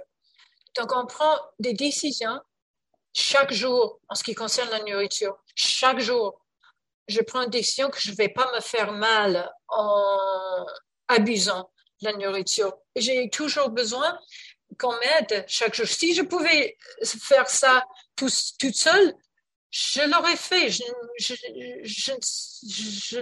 n'aurais pas été ici. Donc, ce que je comprends, c'est que je reçois le cadeau de la sérénité, de l'abstinence et de la sobriété. Et j'ai compris, c'est ça la leçon. Je ne peux pas faire ça, je ne peux pas réussir toute seule. Oh, mais c'était très bien dit, très beau. Moi, j'ai compris aujourd'hui, je comprends aujourd'hui que je ne peux pas prendre mes propres décisions en ce qui concerne l'alimentation. J'ai perdu la compétence autour de la nourriture. Je ne suis pas euh, saine. Et de, de temps en temps, même chaque repas requis une demande d'aide parce que je m'excite et vers la fin du repas, je commence à me sentir triste. Donc, euh, je deviens en fait dingue, folle. Parce que la transition, c'est difficile euh, entre le repas et euh, la fin du repas. Cette transition est difficile. Donc, j'ai besoin de l'aide. Donc, des, situation difficile, comment est-ce que vous vous rappelez, même pour les petits problèmes, de demander l'aide de, la puissance supérieure? J'ai essayé d'utiliser euh, euh, un chronomètre au travail, mais ça ne m'aide pas. Donc la minuterie, ça m'aide pas. Donc pour de petits problèmes, pas pour euh, des, des, situations difficiles, pour les problèmes journaliers, ah, là, mon abstinence pour moi, c'est comme être dans un avion. Quand on vous dit de mettre la le masque et puis de mettre euh, votre enfant, parce qu'il ne faut pas les aider avant de s'aider vous-même. Quand je fais mon programme, d'abord, je suis là pour les autres. C'est je ne suis pas différente. J'ai aussi une vie chaotique. J'ai deux chiens, euh, beaucoup euh, d'animaux à, la maison. J'ai des réunions. Euh, je fais de sport chaque chaque semaine. Aussi, j'ai un, un, chef qui est difficile. Et c'est difficile de travailler à la maison avec un chien qui aboie. Mais quand je reviens, euh,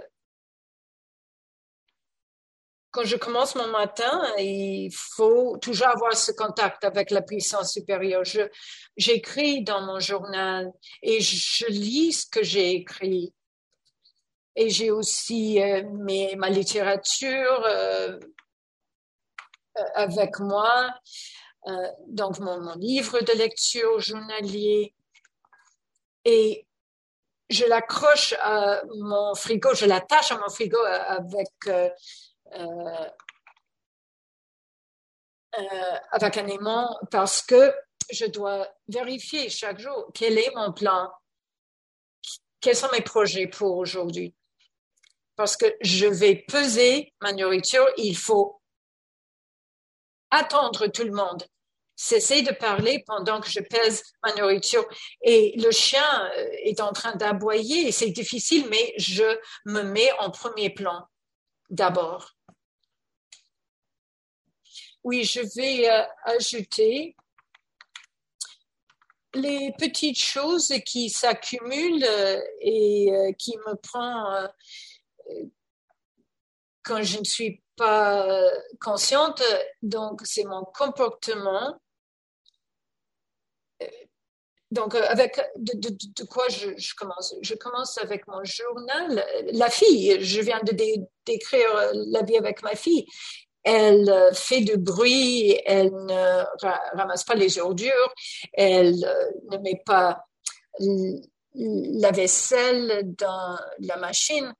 Donc, je dois reconnaître, je dois remarquer les petites choses qui se passent dans mon corps quand j'entends son bruit et quand elle joue au jeu avec ses, euh, avec ses amis. Donc, je sais que mon corps euh, commence à, euh,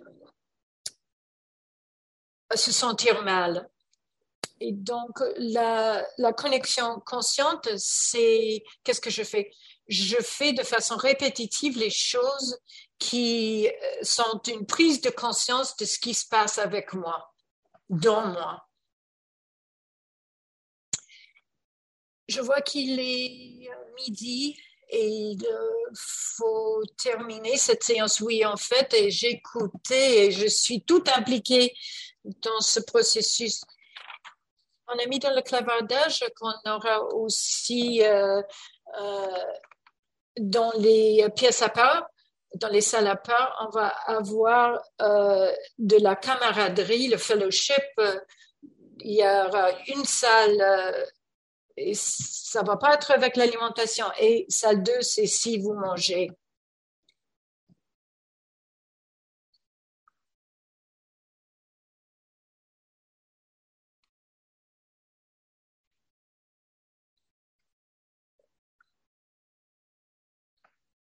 Très bien, merci.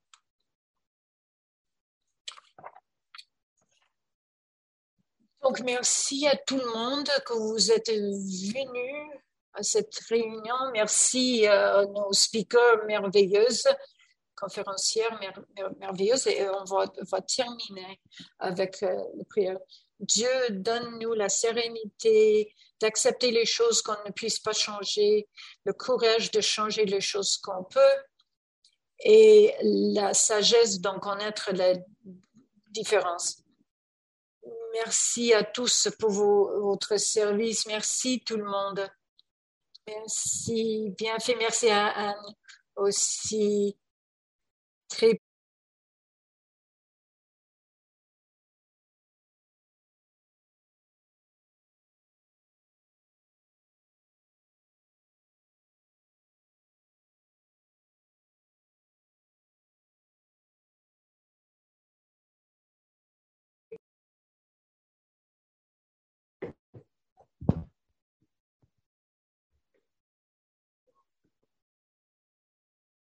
Bonjour, je suis Michael, interprète pour les francophones. Merci. Bon après-midi à tout le monde. Notre sujet pour cet atelier aujourd'hui, c'est les étapes, les quatrième et le cinquième étapes. Je suis modératrice pour cet atelier. Nos présentatrices seraient Chelsea et Christine. Nous avons la traduction disponible en français également.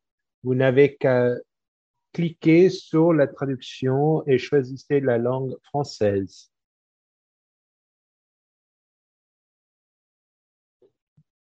Mon Dieu, accorde-moi la sérénité d'accepter les choses que je ne peux changer, le courage de changer celles que je peux et la sagesse de faire la différence.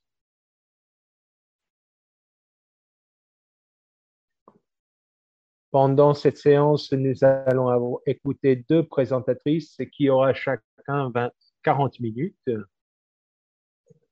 Nous allons enregistrer cette séance. Si vous parlez pendant la séance, vous consentez, consentez d'être enregistré.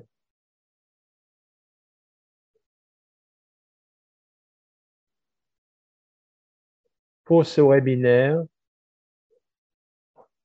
Vous pouvez également visionner les participants qui vont parler ainsi que les modératrices. Euh, les participants ne se voient pas. Si vous avez une question, utilisez euh, le bouton Q et A et pour contacter un des modératrices, utilisez le chat.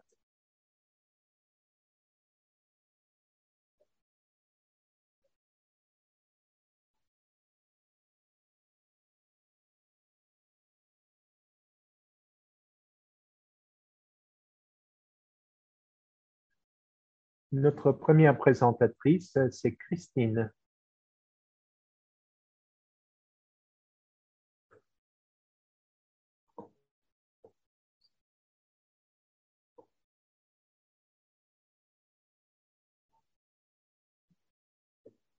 Bonjour.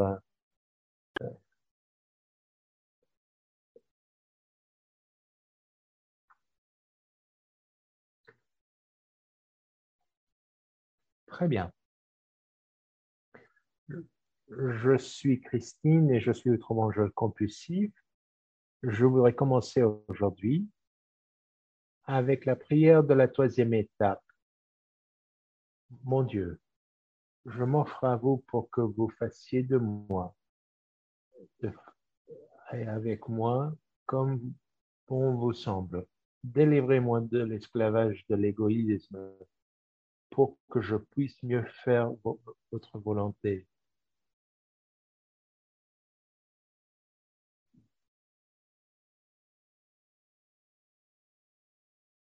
Amen.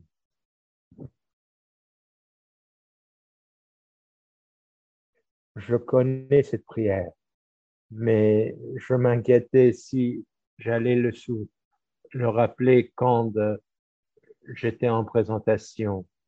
Alors, un peu d'informations sur moi. Je suis dans le programme depuis 1994. Quand je suis arrivé à, les premières réunions, euh, ben, c'était comme euh, un semule a été sémé. J'ai écouté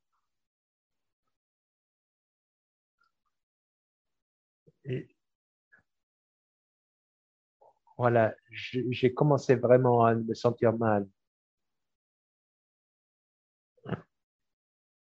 Donc, euh, concernant mes poids, quand j'étais en septième et huitième classe, à l'âge de 14 ans, euh, je passais mes étés au Québec, mais je vivais au Massachusetts. Et pendant un été au Québec, euh, j'ai gagné 50 livres.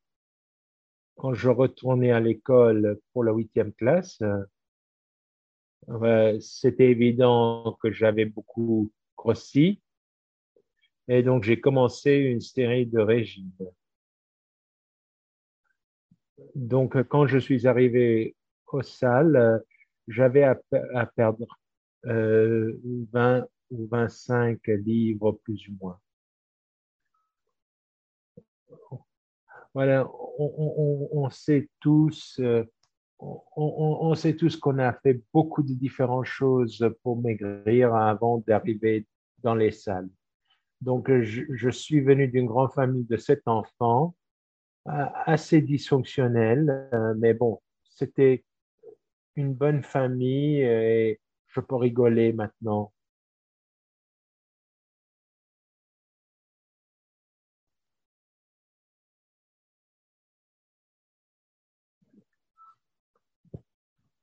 Alors, tout ce que j'ai appris par OE, c'est, venait du, gros livre.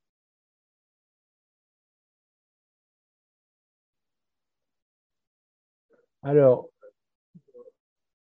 quand on, commence avec le quatrième étape, on commence de cet inventaire moral qui commence à la page 65 du gros livre.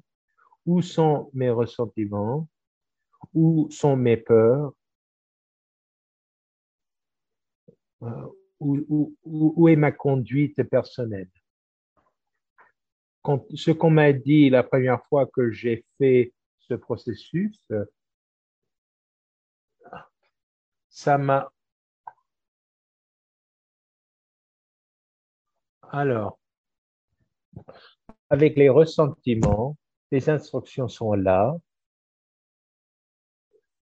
Il faut regarder les gens, les personnes et les situations que je ressentis. Les institutions, les personnes, il faut faire une liste. Une liste de tous ces ressentiments. Et pour revenir à cette liste, comment est-ce que ce ressentiment a influencé mon orgueil, mes ambitions, ma conduite personnelle, tous mes peurs. Alors quand je regarde ces ressentiments, mon orgueil, mon sentiment que j'étais inférieur, quand je considérais les autres et que je, je pense supérieur à moi, mon ambition, je, je, voulais être perfectionniste, je voudrais je voudrais être supérieur, le numéro un.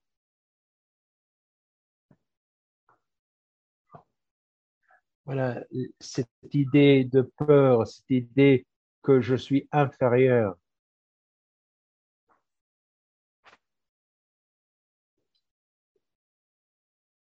Et alors, quand j'ai commencé à dresser la liste avec mes ressentiments et les personnes pour qui je gardais des ressentiments, ou bien pour les institutions aussi. Et aussi,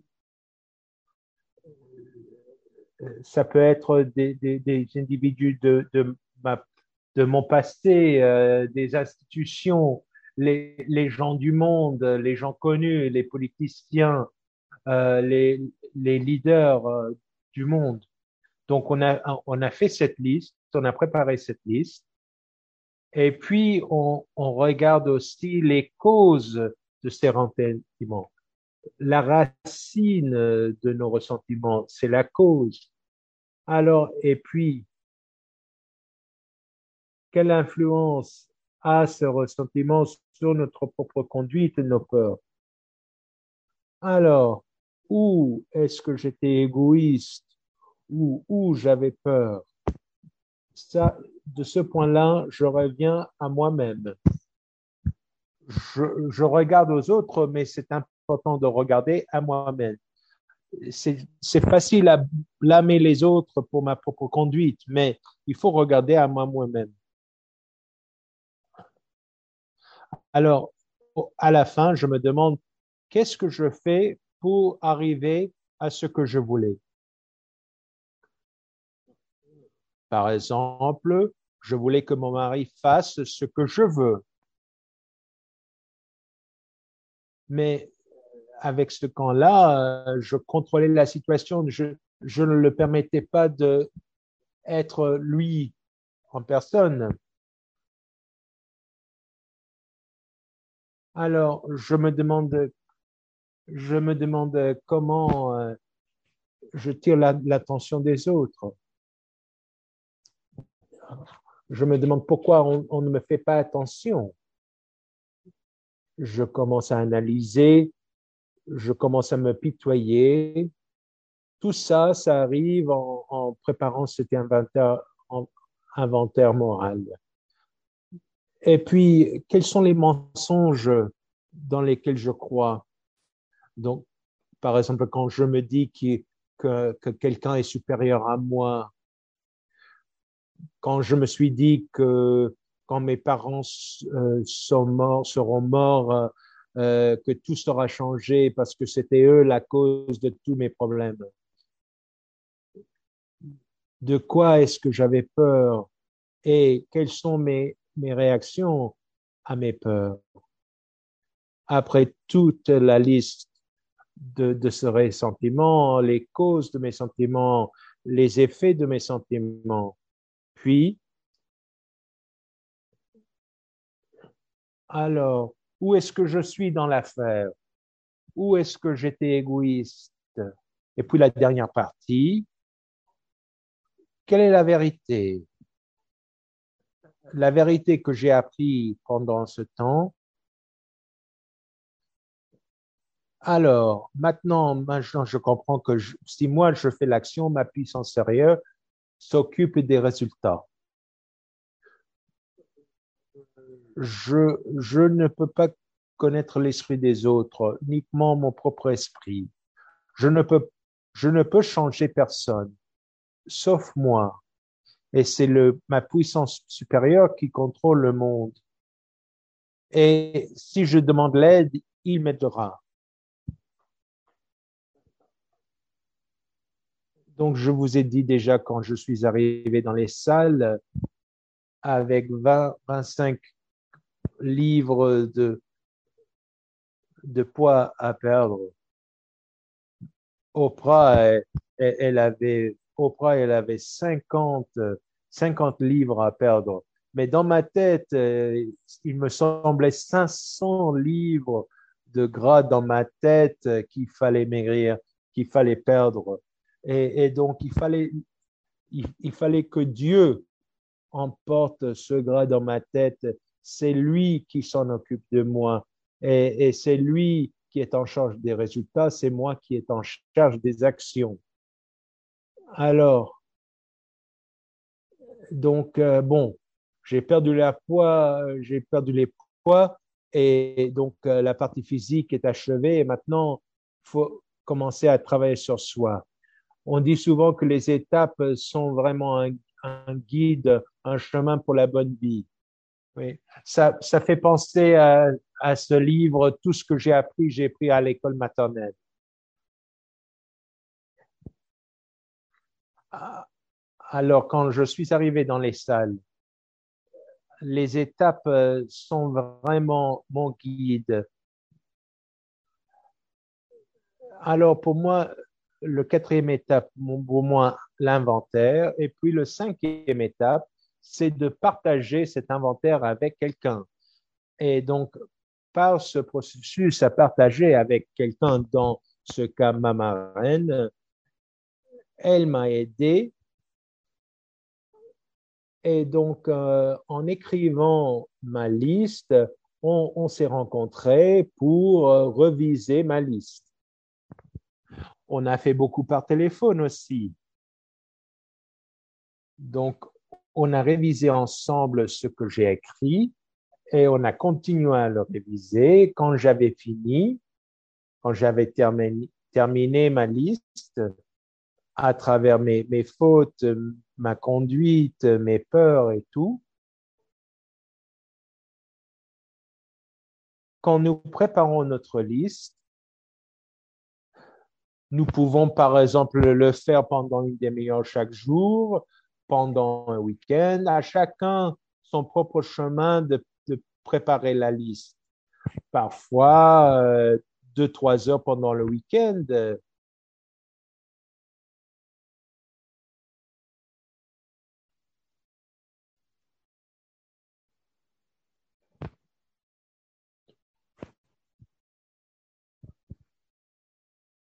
C'est bon.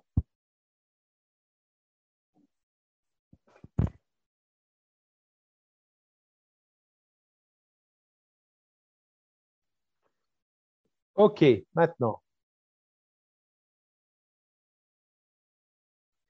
Pour le cinquième étape, encore, c'est le partage de la liste avec quelqu'un d'autre, un autre être humain. Donc, comme ça, je ne suis pas le seul. Pour admettre à Dieu, à nous-mêmes et à notre être humain notre C'est facile à dire, oh, je le confie à Dieu, mais la réalité, c'est que j'ai besoin de partager avec quelqu'un d'autre, un autre être humain. C'était pas grand chose pour moi. Pourquoi? Ben, j'étais élevé avec la tradition de la confession. Donc, euh, partie de ma jeunesse euh, euh, en allant à la confession. Donc, j'avais l'habitude. je dirais que ce n'était pas facile, mais j'étais habitué. J'ai même eu un, directeur spirituel qui me dirigeait. Et selon euh, ce directeur religieux, il a demandé, donc vous avez fait les étapes plusieurs fois, combien de fois est-ce que vous allez préparer cet inventaire? Combien de fois? Donc, avec le cinquième étape, on partage l'inventaire avec ma marraine. Et moi, je me sentais tout à fait confortable. Et elle, elle écoutait simplement. Et quand marraine, moi, j'écoute aux autres. On, fait le parcours de la liste, tous les ressentiments, les causes, les gens, les institutions, et, ne pas être jugé. On écoute sans être jugé. Voilà. C'était pour moi. C'était pour moi une connexion avec quelqu'un d'autre, à privilégier quelqu'un d'autre de mes secrets. Je trouvais que qu'une fois partagé, c'était hors de moi. Alors, en faisant le quatrième et le cinquième étape, euh, on ne le fait pas une fois pour tout. On continue à travailler les étapes. De temps en temps, ça arrive que je dois travailler. Je dois écrire mon ressentiment, les causes, et puis rebondir. Même si je l'ai fait la première fois il y a dix ans, bah, il y a aussi le dixième étape à regarder les choses jour par jour, quotidiennement. Alors ce processus m'a vraiment aidé. Quand je regarde la vérité, je ne peux changer personne, sauf moi je ne peux pas contrôler, sauf ma puissance supérieure peut contrôler. Et quand je partage mes torts avec quelqu'un d'autre, ça devient plus réel, plus vrai. Je dois aussi changer mes pensées, mes, points de vue.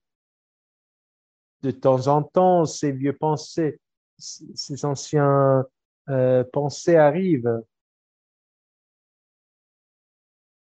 Ma compréhension de, Dieu,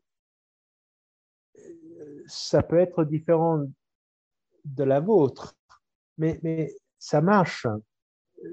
C'est très individuel. À chacun son propre compréhension et connaissance de Dieu. Dans les quatrième et le cinquième étape, c'est une personne qui travaille et qui guide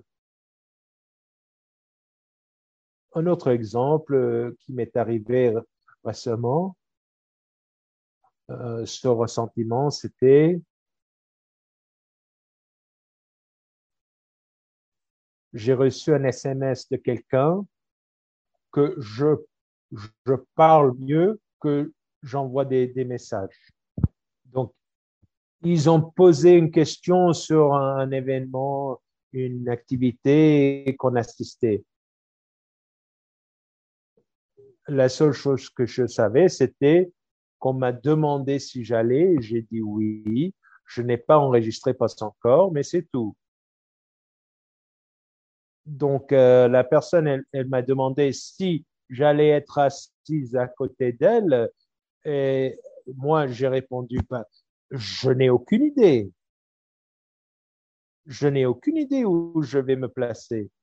Euh, peu importe, euh, fais-moi savoir ce que je dois faire. C'était facile, c'était facile à avoir un ressentiment. Euh, pourquoi elle voulait contrôler où j'étais assise C'était facile. Pourquoi est-ce qu'elle voulait contrôler mon, mon placement? Alors, dans ce cas-là, il faut confier à Dieu cette situation. C'est Dieu qui contrôle. je me sourends à Dieu. Dieu s'en occupe. À la fin de la journée, c'est Dieu qui s'en occupe. C'est lui qui est en charge. Et je vois ça. Je vois ça beaucoup de fois dans les relations avec mes frères et sœurs, avec mon mari. Cinq minutes de plus pour la présentation. Je sais.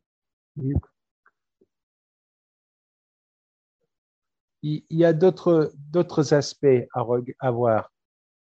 Je voudrais aussi aborder, quand je travaille le quatrième et le cinquième étape,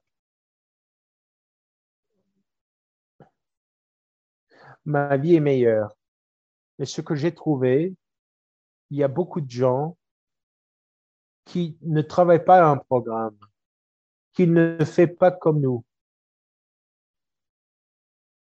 Mais il y en a tellement de monde qui le font comme nous. Et nous pensons différemment.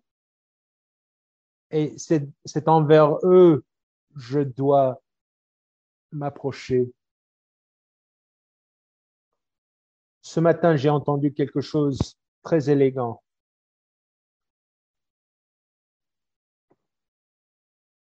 Quand on regarde un escalier, la première, la première marche, on, on regarde, on ne voit pas trop. Mais en approchant en haut de l'escalier, chaque, chaque marche, on voit le plafond, on voit de plus en plus. Et quand on a fait l'escalier, il y a un point de vue complètement différent parce que d'un point de vue, on est complètement sur un autre étage. Donc, c'est ça les, les, étapes pour moi. Et le quatrième et le cinquième, c'est plus ou moins la moitié des étapes.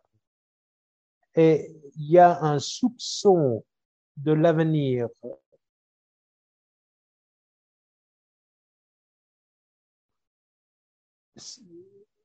Avec les outils comme le téléphone ou aussi écrire les gens avec une autre mentalité, euh, j'aimerais bien échanger avec eux.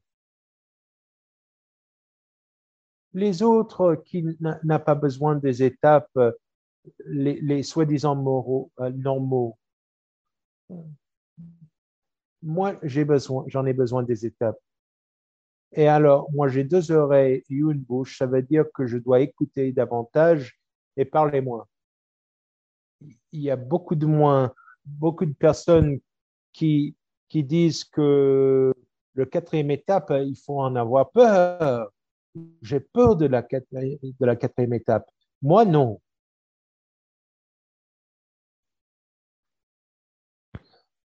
Voilà. Alors, euh, l'analogie d'une rose. Pour être rose, il faut être dans la terre, dans la boue. Et maintenant, je peux voir, après avoir fait ces étapes, je vois le monde à travers différentes perspectives. Voilà. Je n'étais pas parent et j'avais un ressentiment. Je ne comprenais pas pourquoi Dieu n'a pas permis que je sois parent. J'ai fait plusieurs démarches pour être enceinte, mais ça n'a pas marché. Ben, on m'a proposé d'adopter, mais je ne voulais pas. C'était pas ce que je voulais, c'était pas de mon gré. Mais je comptais sur Dieu. Quand je suis arrivé dans les salles en 94, deux mois après, quelqu'un quelqu'un m'avait partagé l'extrait du euh, d'acceptance du gros livre. Alors, acceptance, c'est la racine de tous mes problèmes. Euh, c'est vraiment la raison pour laquelle je suis ici.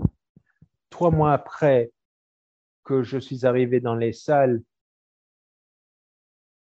quelqu'un dans la famille de, mon mari. Elle est devenue enceinte. Et ils avaient cinq enfants. Et,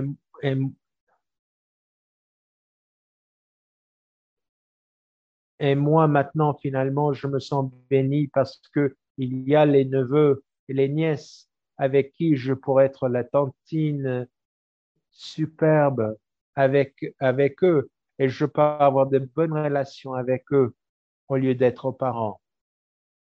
Alors, le quatrième et le cinquième étape, et comment ça marche?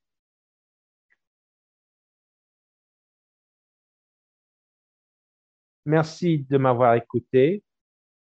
Et je suis Christine, autrement je suis compulsive, en Massachusetts. Merci Christine pour votre partage. Et maintenant, Chelsea. Bon. On verra si je parle rapide ou pas. Je suis Chelsea, autrement chose compulsif. Euh, je suis très content d'être ici avec vous. Je vais parler un peu de moi d'abord. J'ai choisi à parler de, la cinquième, quatrième et cinquième étape parce que dans mon programme, sont, ce n'est pas mes étapes préférées. Et maintenant, je dois, je ne, je n'ai pas envie de faire encore une quatrième étape, même si j'ai besoin. Donc, si j'aborde ce sujet, peut-être ça va me forcer de travailler cette étape.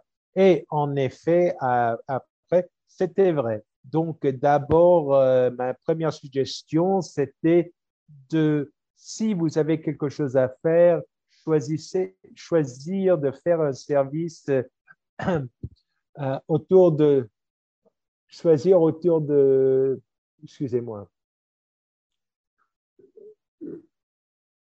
Voilà, je suis dans le, dans le New York. Et je suis entré dans le programme il y a huit ans. Ça m'apprend, ça m'a pris beaucoup de temps pour comprendre les étapes et tout saisir. Ça m'a pris beaucoup de temps de tout saisir. Je suis abstinente depuis trois ans. Les premiers cinq ans en programme, j'étais probablement abstinente euh, plus ou moins 95% du temps, mais j'avais des, rechutes terribles, des rechutes à faire, des rechutes à faire des choses horribles. Je ne veux pas même pas parler des choses spécifiques, mais je mangeais des choses qui étaient vraiment, j'ai colpussé horriblement. Je, pense que ces premiers cinq ans m'ont vraiment emmené vers le chemin à la submission. Et, c'est possible que, que je pourrais compulser maintenant. Je, j'ai toujours la volonté de compulser de temps en temps. Quand je pense aux quatrième et cinquième étape, je considère d'abord les principes. le principe du quatrième étape, c'est courage. Et voilà, le principe de la, du quatrième et cinquième étape, c'est du intégrité.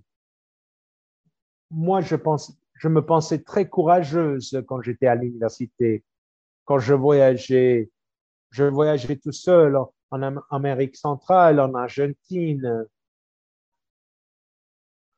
j'étais dans des situations dangereuses, je me sentais courageuse.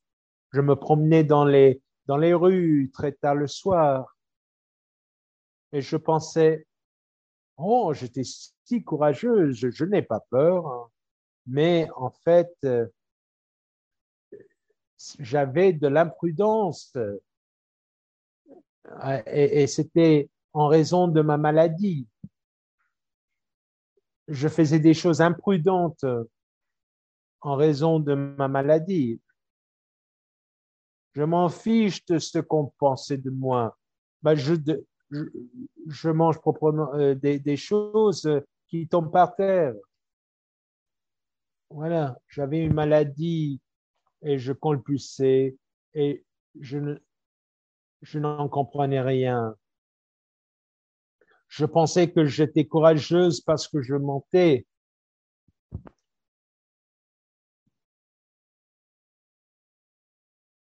Je pensais que je n'avais pas peur, mais c'était imprudence.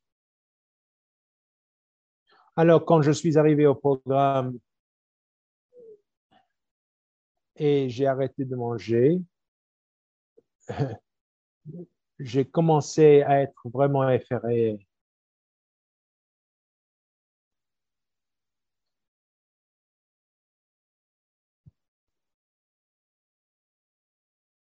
Tout d'un coup, j'ai commencé vraiment à sentir très, très différent. Quand je pense euh, aux, trois premiers, étape, euh, alors la première question, est-ce que je pense que je ne peux, est-ce que je, est-ce que je pense que je peux faire ça tout seul? Non. Encore notre programme, encore un autre régime. Je ne peux pas le faire tout seul. Deuxième étape, est-ce que je crois que quelqu'un d'autre peut m'aider? Est-ce que j'ai de l'espoir que quelqu'un peut m'aider? Et puis le troisième étape, est-ce que je peux compter sur quelque chose d'autre pour m'aider? Et puis la deuxième partie de, la troisième étape est si on est partant pour faire le troisième, on est prêt également pour faire le quatrième étape? Alors, pour les premières trois étapes, euh, je pensais que tout était bien. C'était pas facile, mais ah, je peux lier sur des autres. Ah, ça c'est superbe. Maintenant, je me chance, chance et moi. Bah, bah, il y a cette puissance supérieure que je n'avais pas avant. C'est super. Et puis, je, j'étais un peu collé à refaire les premières étapes, les premières trois étapes, parce que bah, il y avait quand même euh, beaucoup d'aisance avec les trois étapes. Et puis bon, on arrive à la, à la quatrième étape. Et puis et puis maintenant, c'est le vrai travail qui arrive. Tout d'un coup, il faut se regarder.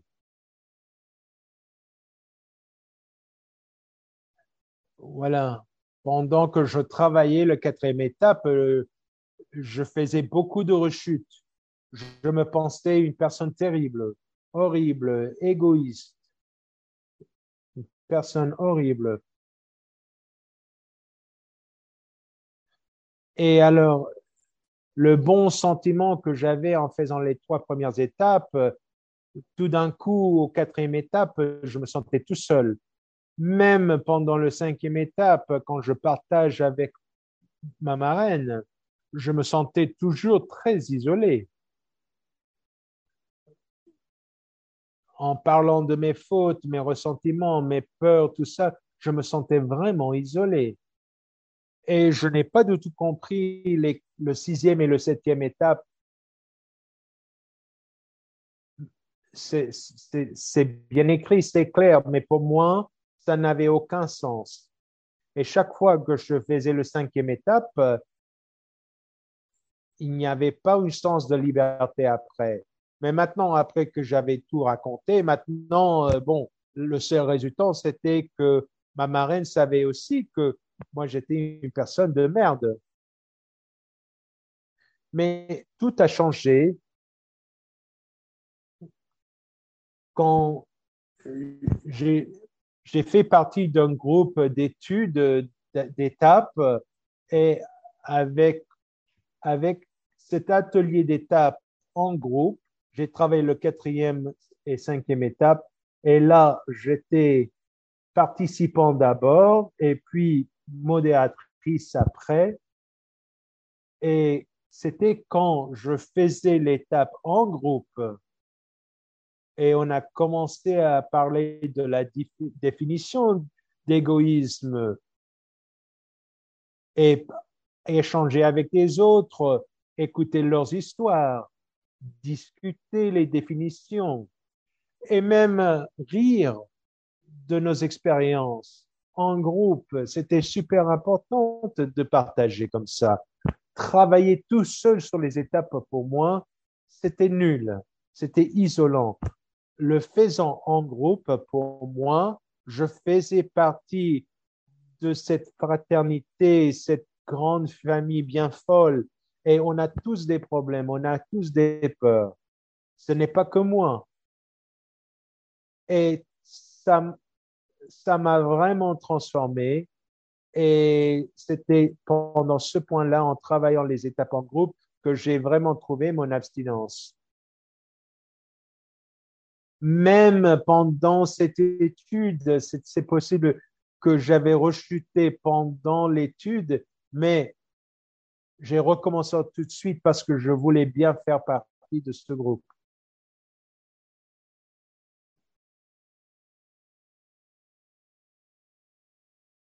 Une autre transformation du quatrième et cinquième étape pour moi, c'était c'était de compléter les tableaux qui sont dans le guide. Ça ressemble beaucoup au gros livre, mais c'est un très très bon système de remplir les feuilles du quatrième étape. Ça m'a beaucoup aidé. Comme l'autre conférencière a expliqué, on, on, dresse une liste, on parle de nos ressentiments. Alors, on se demande qu'est-ce que l'autre personne a fait? Et puis pourquoi? Et puis qu'est-ce que moi j'ai fait? Alors quelle était ma réaction? Quelle était ma responsabilité? Est-ce que j'étais égoïste? Est-ce que j'étais malhonnête? Alors vraiment ça m'a transformé je pliais en, deux le tableau et quand j'ai arrêté à considérer les causes et les faits d'autres et j'ai pensé uniquement à ma partie dans les ressentiments, alors un exemple.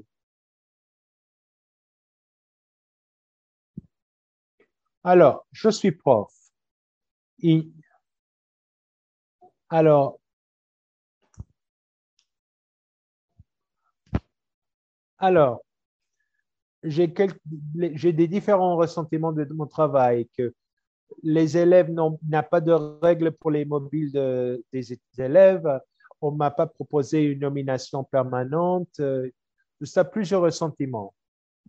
Et puis donc, j'ai commencé à réfléchir. Donc, euh, alors quand je mets sur ma liste l'école, et je commence à dire, alors, où est-ce que j'ai été égoïste envers l'école?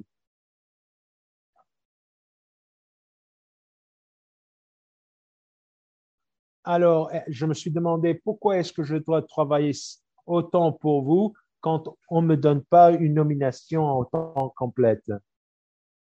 Alors, là, je me vois comme victime Alors maintenant, quand je, je travaille, je, commence à regarder des répétitions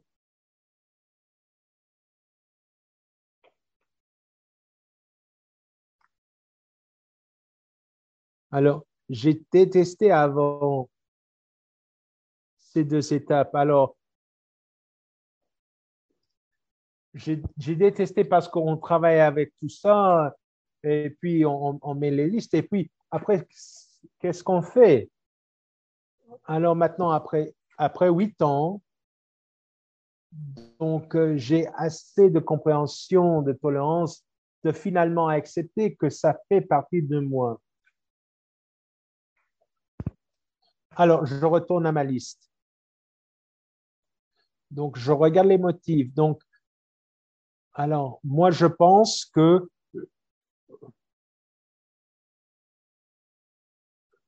Alors, en remplissant cette feuille, donc, euh, je reconnais que euh, avec mes ressentiments contre l'école, euh, moi, je me sens si comme je suis victime, je me vois comme victime, je mérite plus, je veux qu'on me traite de spécial, je vais être loué, je vais être la meilleure, je vais être aimé.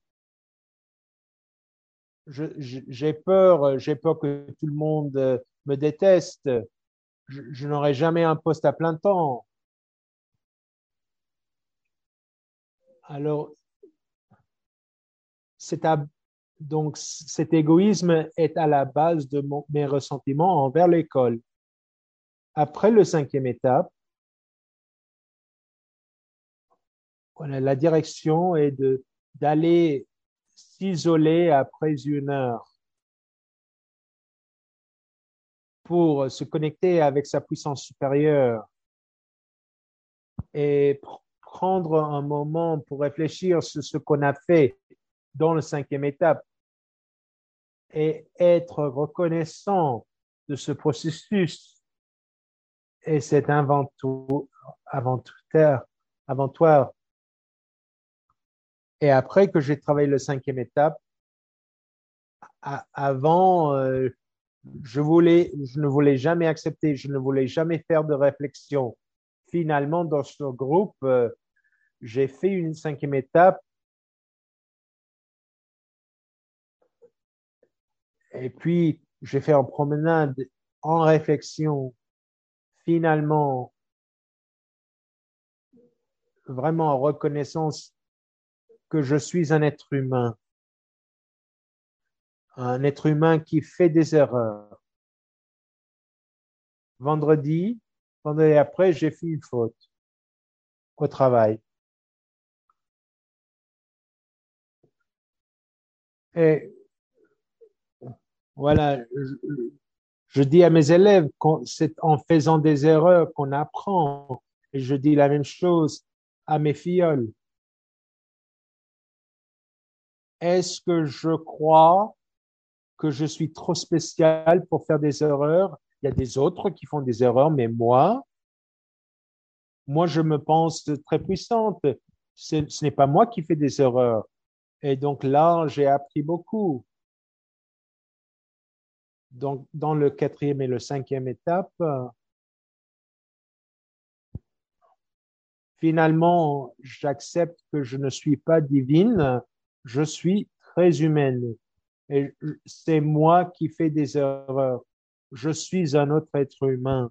Et c'était en travaillant les étapes en groupe que oui, moi, je suis aussi être humain. J'ai envie d'être humain. Et je, vais, je veux faire partie de ce groupe et ce programme et on peut tout partager ensemble. Une autre chose que je voudrais aborder, c'est les peurs.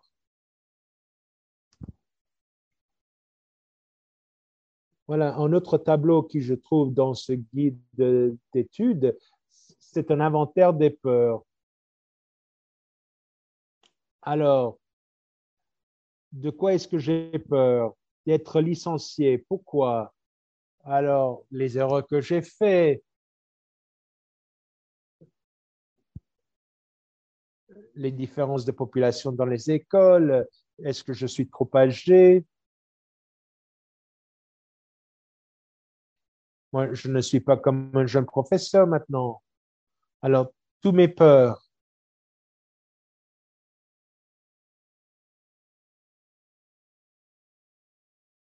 Alors, mon Dieu, enlève-moi les peurs et dirige-moi en, vers ce que tu veux que je sois.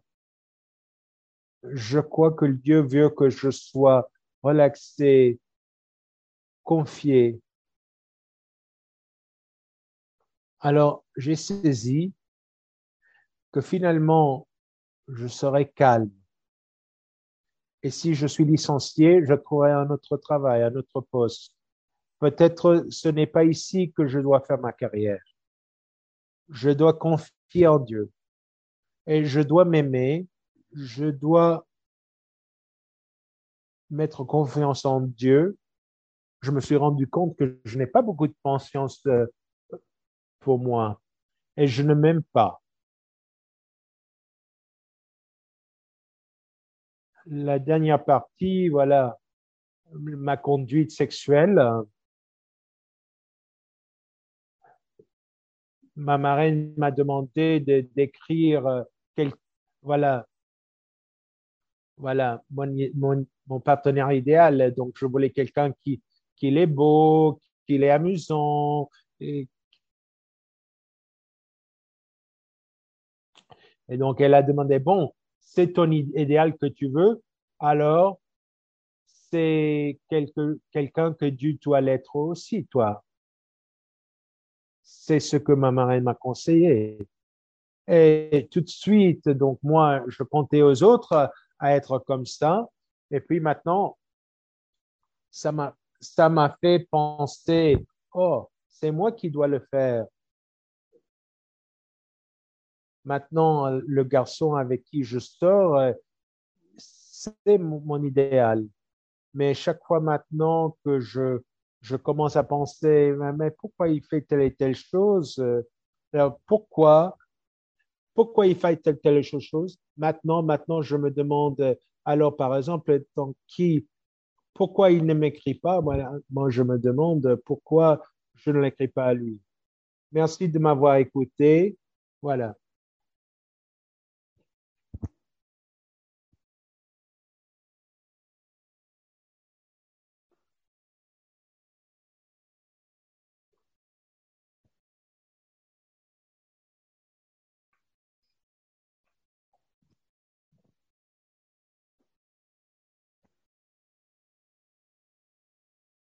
Alors, les instructions pour poser des questions sont dans le chat. Vous pouvez poser vos questions en français pour les conférenciers. Uh-huh.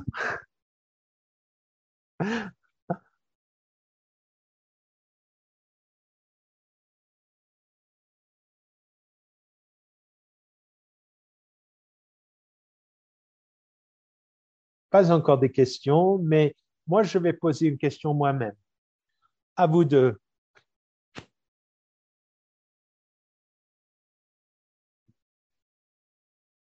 Est-ce que vous avez jamais eu l'occasion d'avoir quelque chose que vous ne voulez pas écrire sur la liste? Et dans ce cas, qu'est-ce que vous, qu'est-ce que vous avez fait?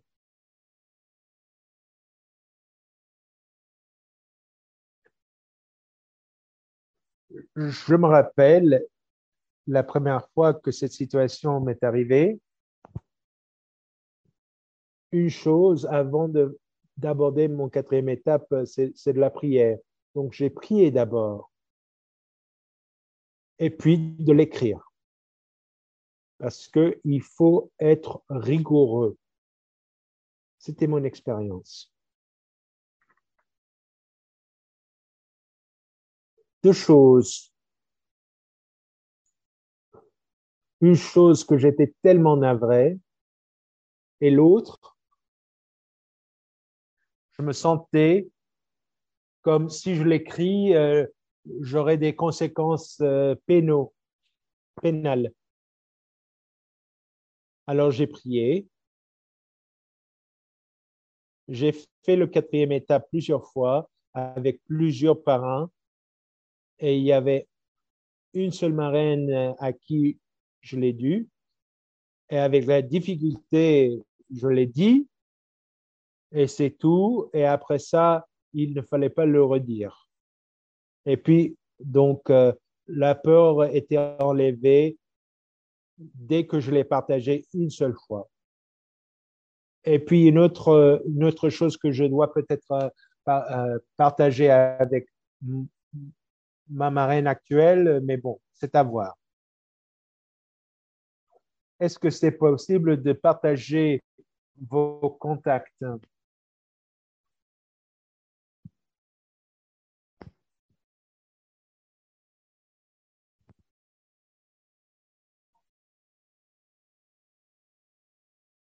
Alors, quand vous travaillez avec vos filleuls, vous leur donnez combien de temps pour travailler les étapes, le quatrième étape? Moi, je, commence. Moi, d'abord, typiquement, je donne à mes filleuls trois semaines maximum.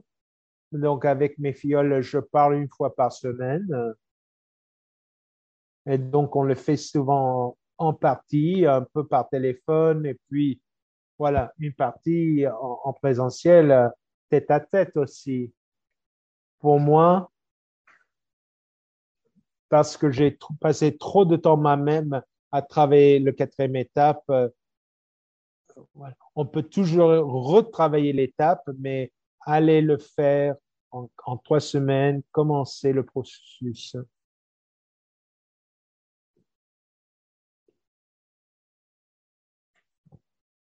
Vous voulez ajouter quelque chose? Ça dépend de la personne. Moi, je n'ai pas une limite.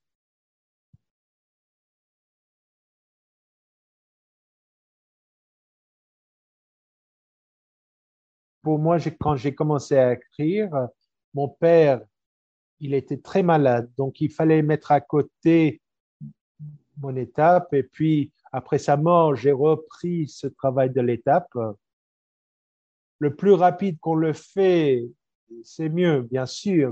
Euh, c'est la philosophie prédominante, mais bon, il n'y a pas de temps précis mais le plus rapide que possible, c'est l'idée prédominante. Alors, comment est-ce que vous avez choisi votre personne pour le cinquième étape pour confier votre liste?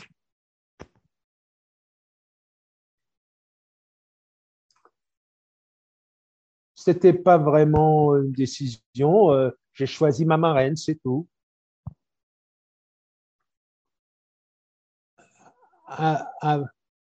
Avant ça, quand je travaillais les étapes aussi, c'était aussi avec ma marraine. C'est tout. Pour moi aussi, je l'ai fait avec ma marraine, euh, mes, différentes marraines à l'époque. Mais parfois, la personne, ce n'est pas la bonne personne. Moi, je me suis dit, oh, elle est ma marraine, donc je dois forcément partager avec elle, mais, mais ce n'était pas nécessairement vrai. Quand je travaille avec quelqu'un maintenant, ben, je demande maintenant comment comment est-ce que tu fais les parrainages et comment est-ce que tu vas travailler le quatrième étape quand j'arrive à avoir une nouvelle marraine. Euh, je voudrais savoir la question c'était, je commence à travailler mon quatrième étape maintenant et j'ai beaucoup de peur euh, de, de, revisiter des choses très douloureuses de mon passé et je ne sais pas quoi faire. Quels sont vos conseils euh, pour éviter ces douleurs euh, dans, le, dans le livre, c'est écrit que parfois nous avons besoin d'aide professionnelle, surtout pour les traumatismes. Moi, personnellement, c'était vrai. Euh, je consultais des professionnels. Moi, ça m'a beaucoup aidé pour moi. La marraine, c'est très bien, mais aussi une professionnelle, ça peut aider. oui, il y a des sentiments qui nous arrivent. Moi, j'avais un marraine euh, uniquement pour la nourriture, mais une autre, une autre marraine pour les étapes. Et je me souviens d'écrire mon étape. Et j'écrivais un ressentiment euh, d'une de mes sœurs. Et c'était à midi. J'étais très émotionnel en écrivant. Et quand je me suis arrêté,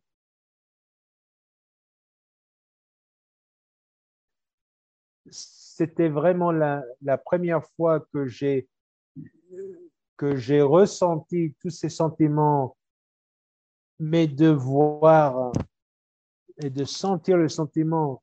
Alors, avant, la nourriture était comme une anesthésie. Cette journée-là, j'ai vu vraiment la différence que toute ma vie, j'avais colpusé avec la nourriture au lieu de sentir les émotions. Et cette journée-là, vraiment les constater que je peux sentir les sentiments sans manger. Donc, je continue avec les prières, euh, d'écrire beaucoup aussi. Je voudrais acheter un, point. En, co-travaillant en groupe aussi, euh, euh, si on ne peut pas travailler les étapes en groupe, on pourrait aussi partager en groupe pendant des réunions normales. On peut partager, oui, je suis en train de travailler mon, mon quatrième étape. Je fais des appels téléphoniques également, de partager ce que je suis en train de faire.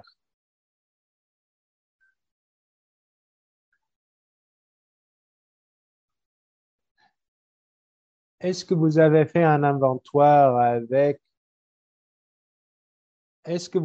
un inventoire euh, sur la nourriture, euh, comme on fait pour la conduite de sexe, la conduite de nourriture, comme vous avez fait euh, pour votre conduite de sexe?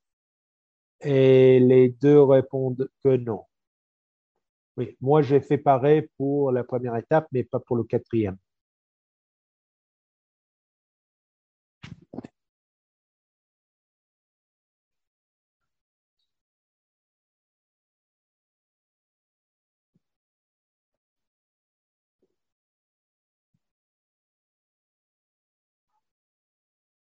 Une chose que je peux ajouter,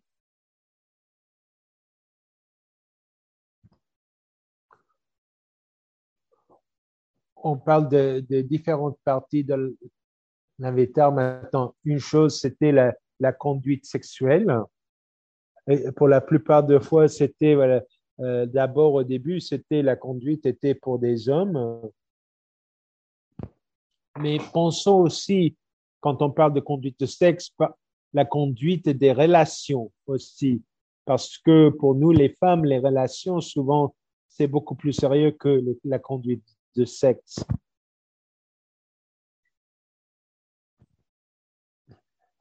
Chelsea, elle a choisi parce qu'elle voulait travailler la quatrième étape.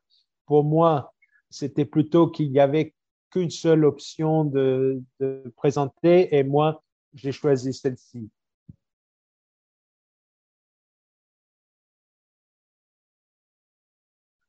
Voilà, on arrive à la fin de notre session, séance.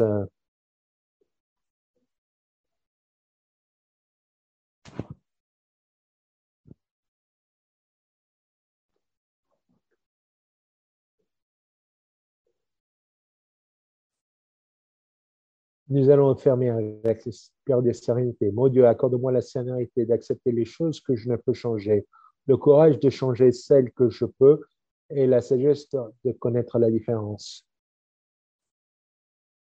Merci d'avoir participé, merci d'avoir écouté. Merci à tous.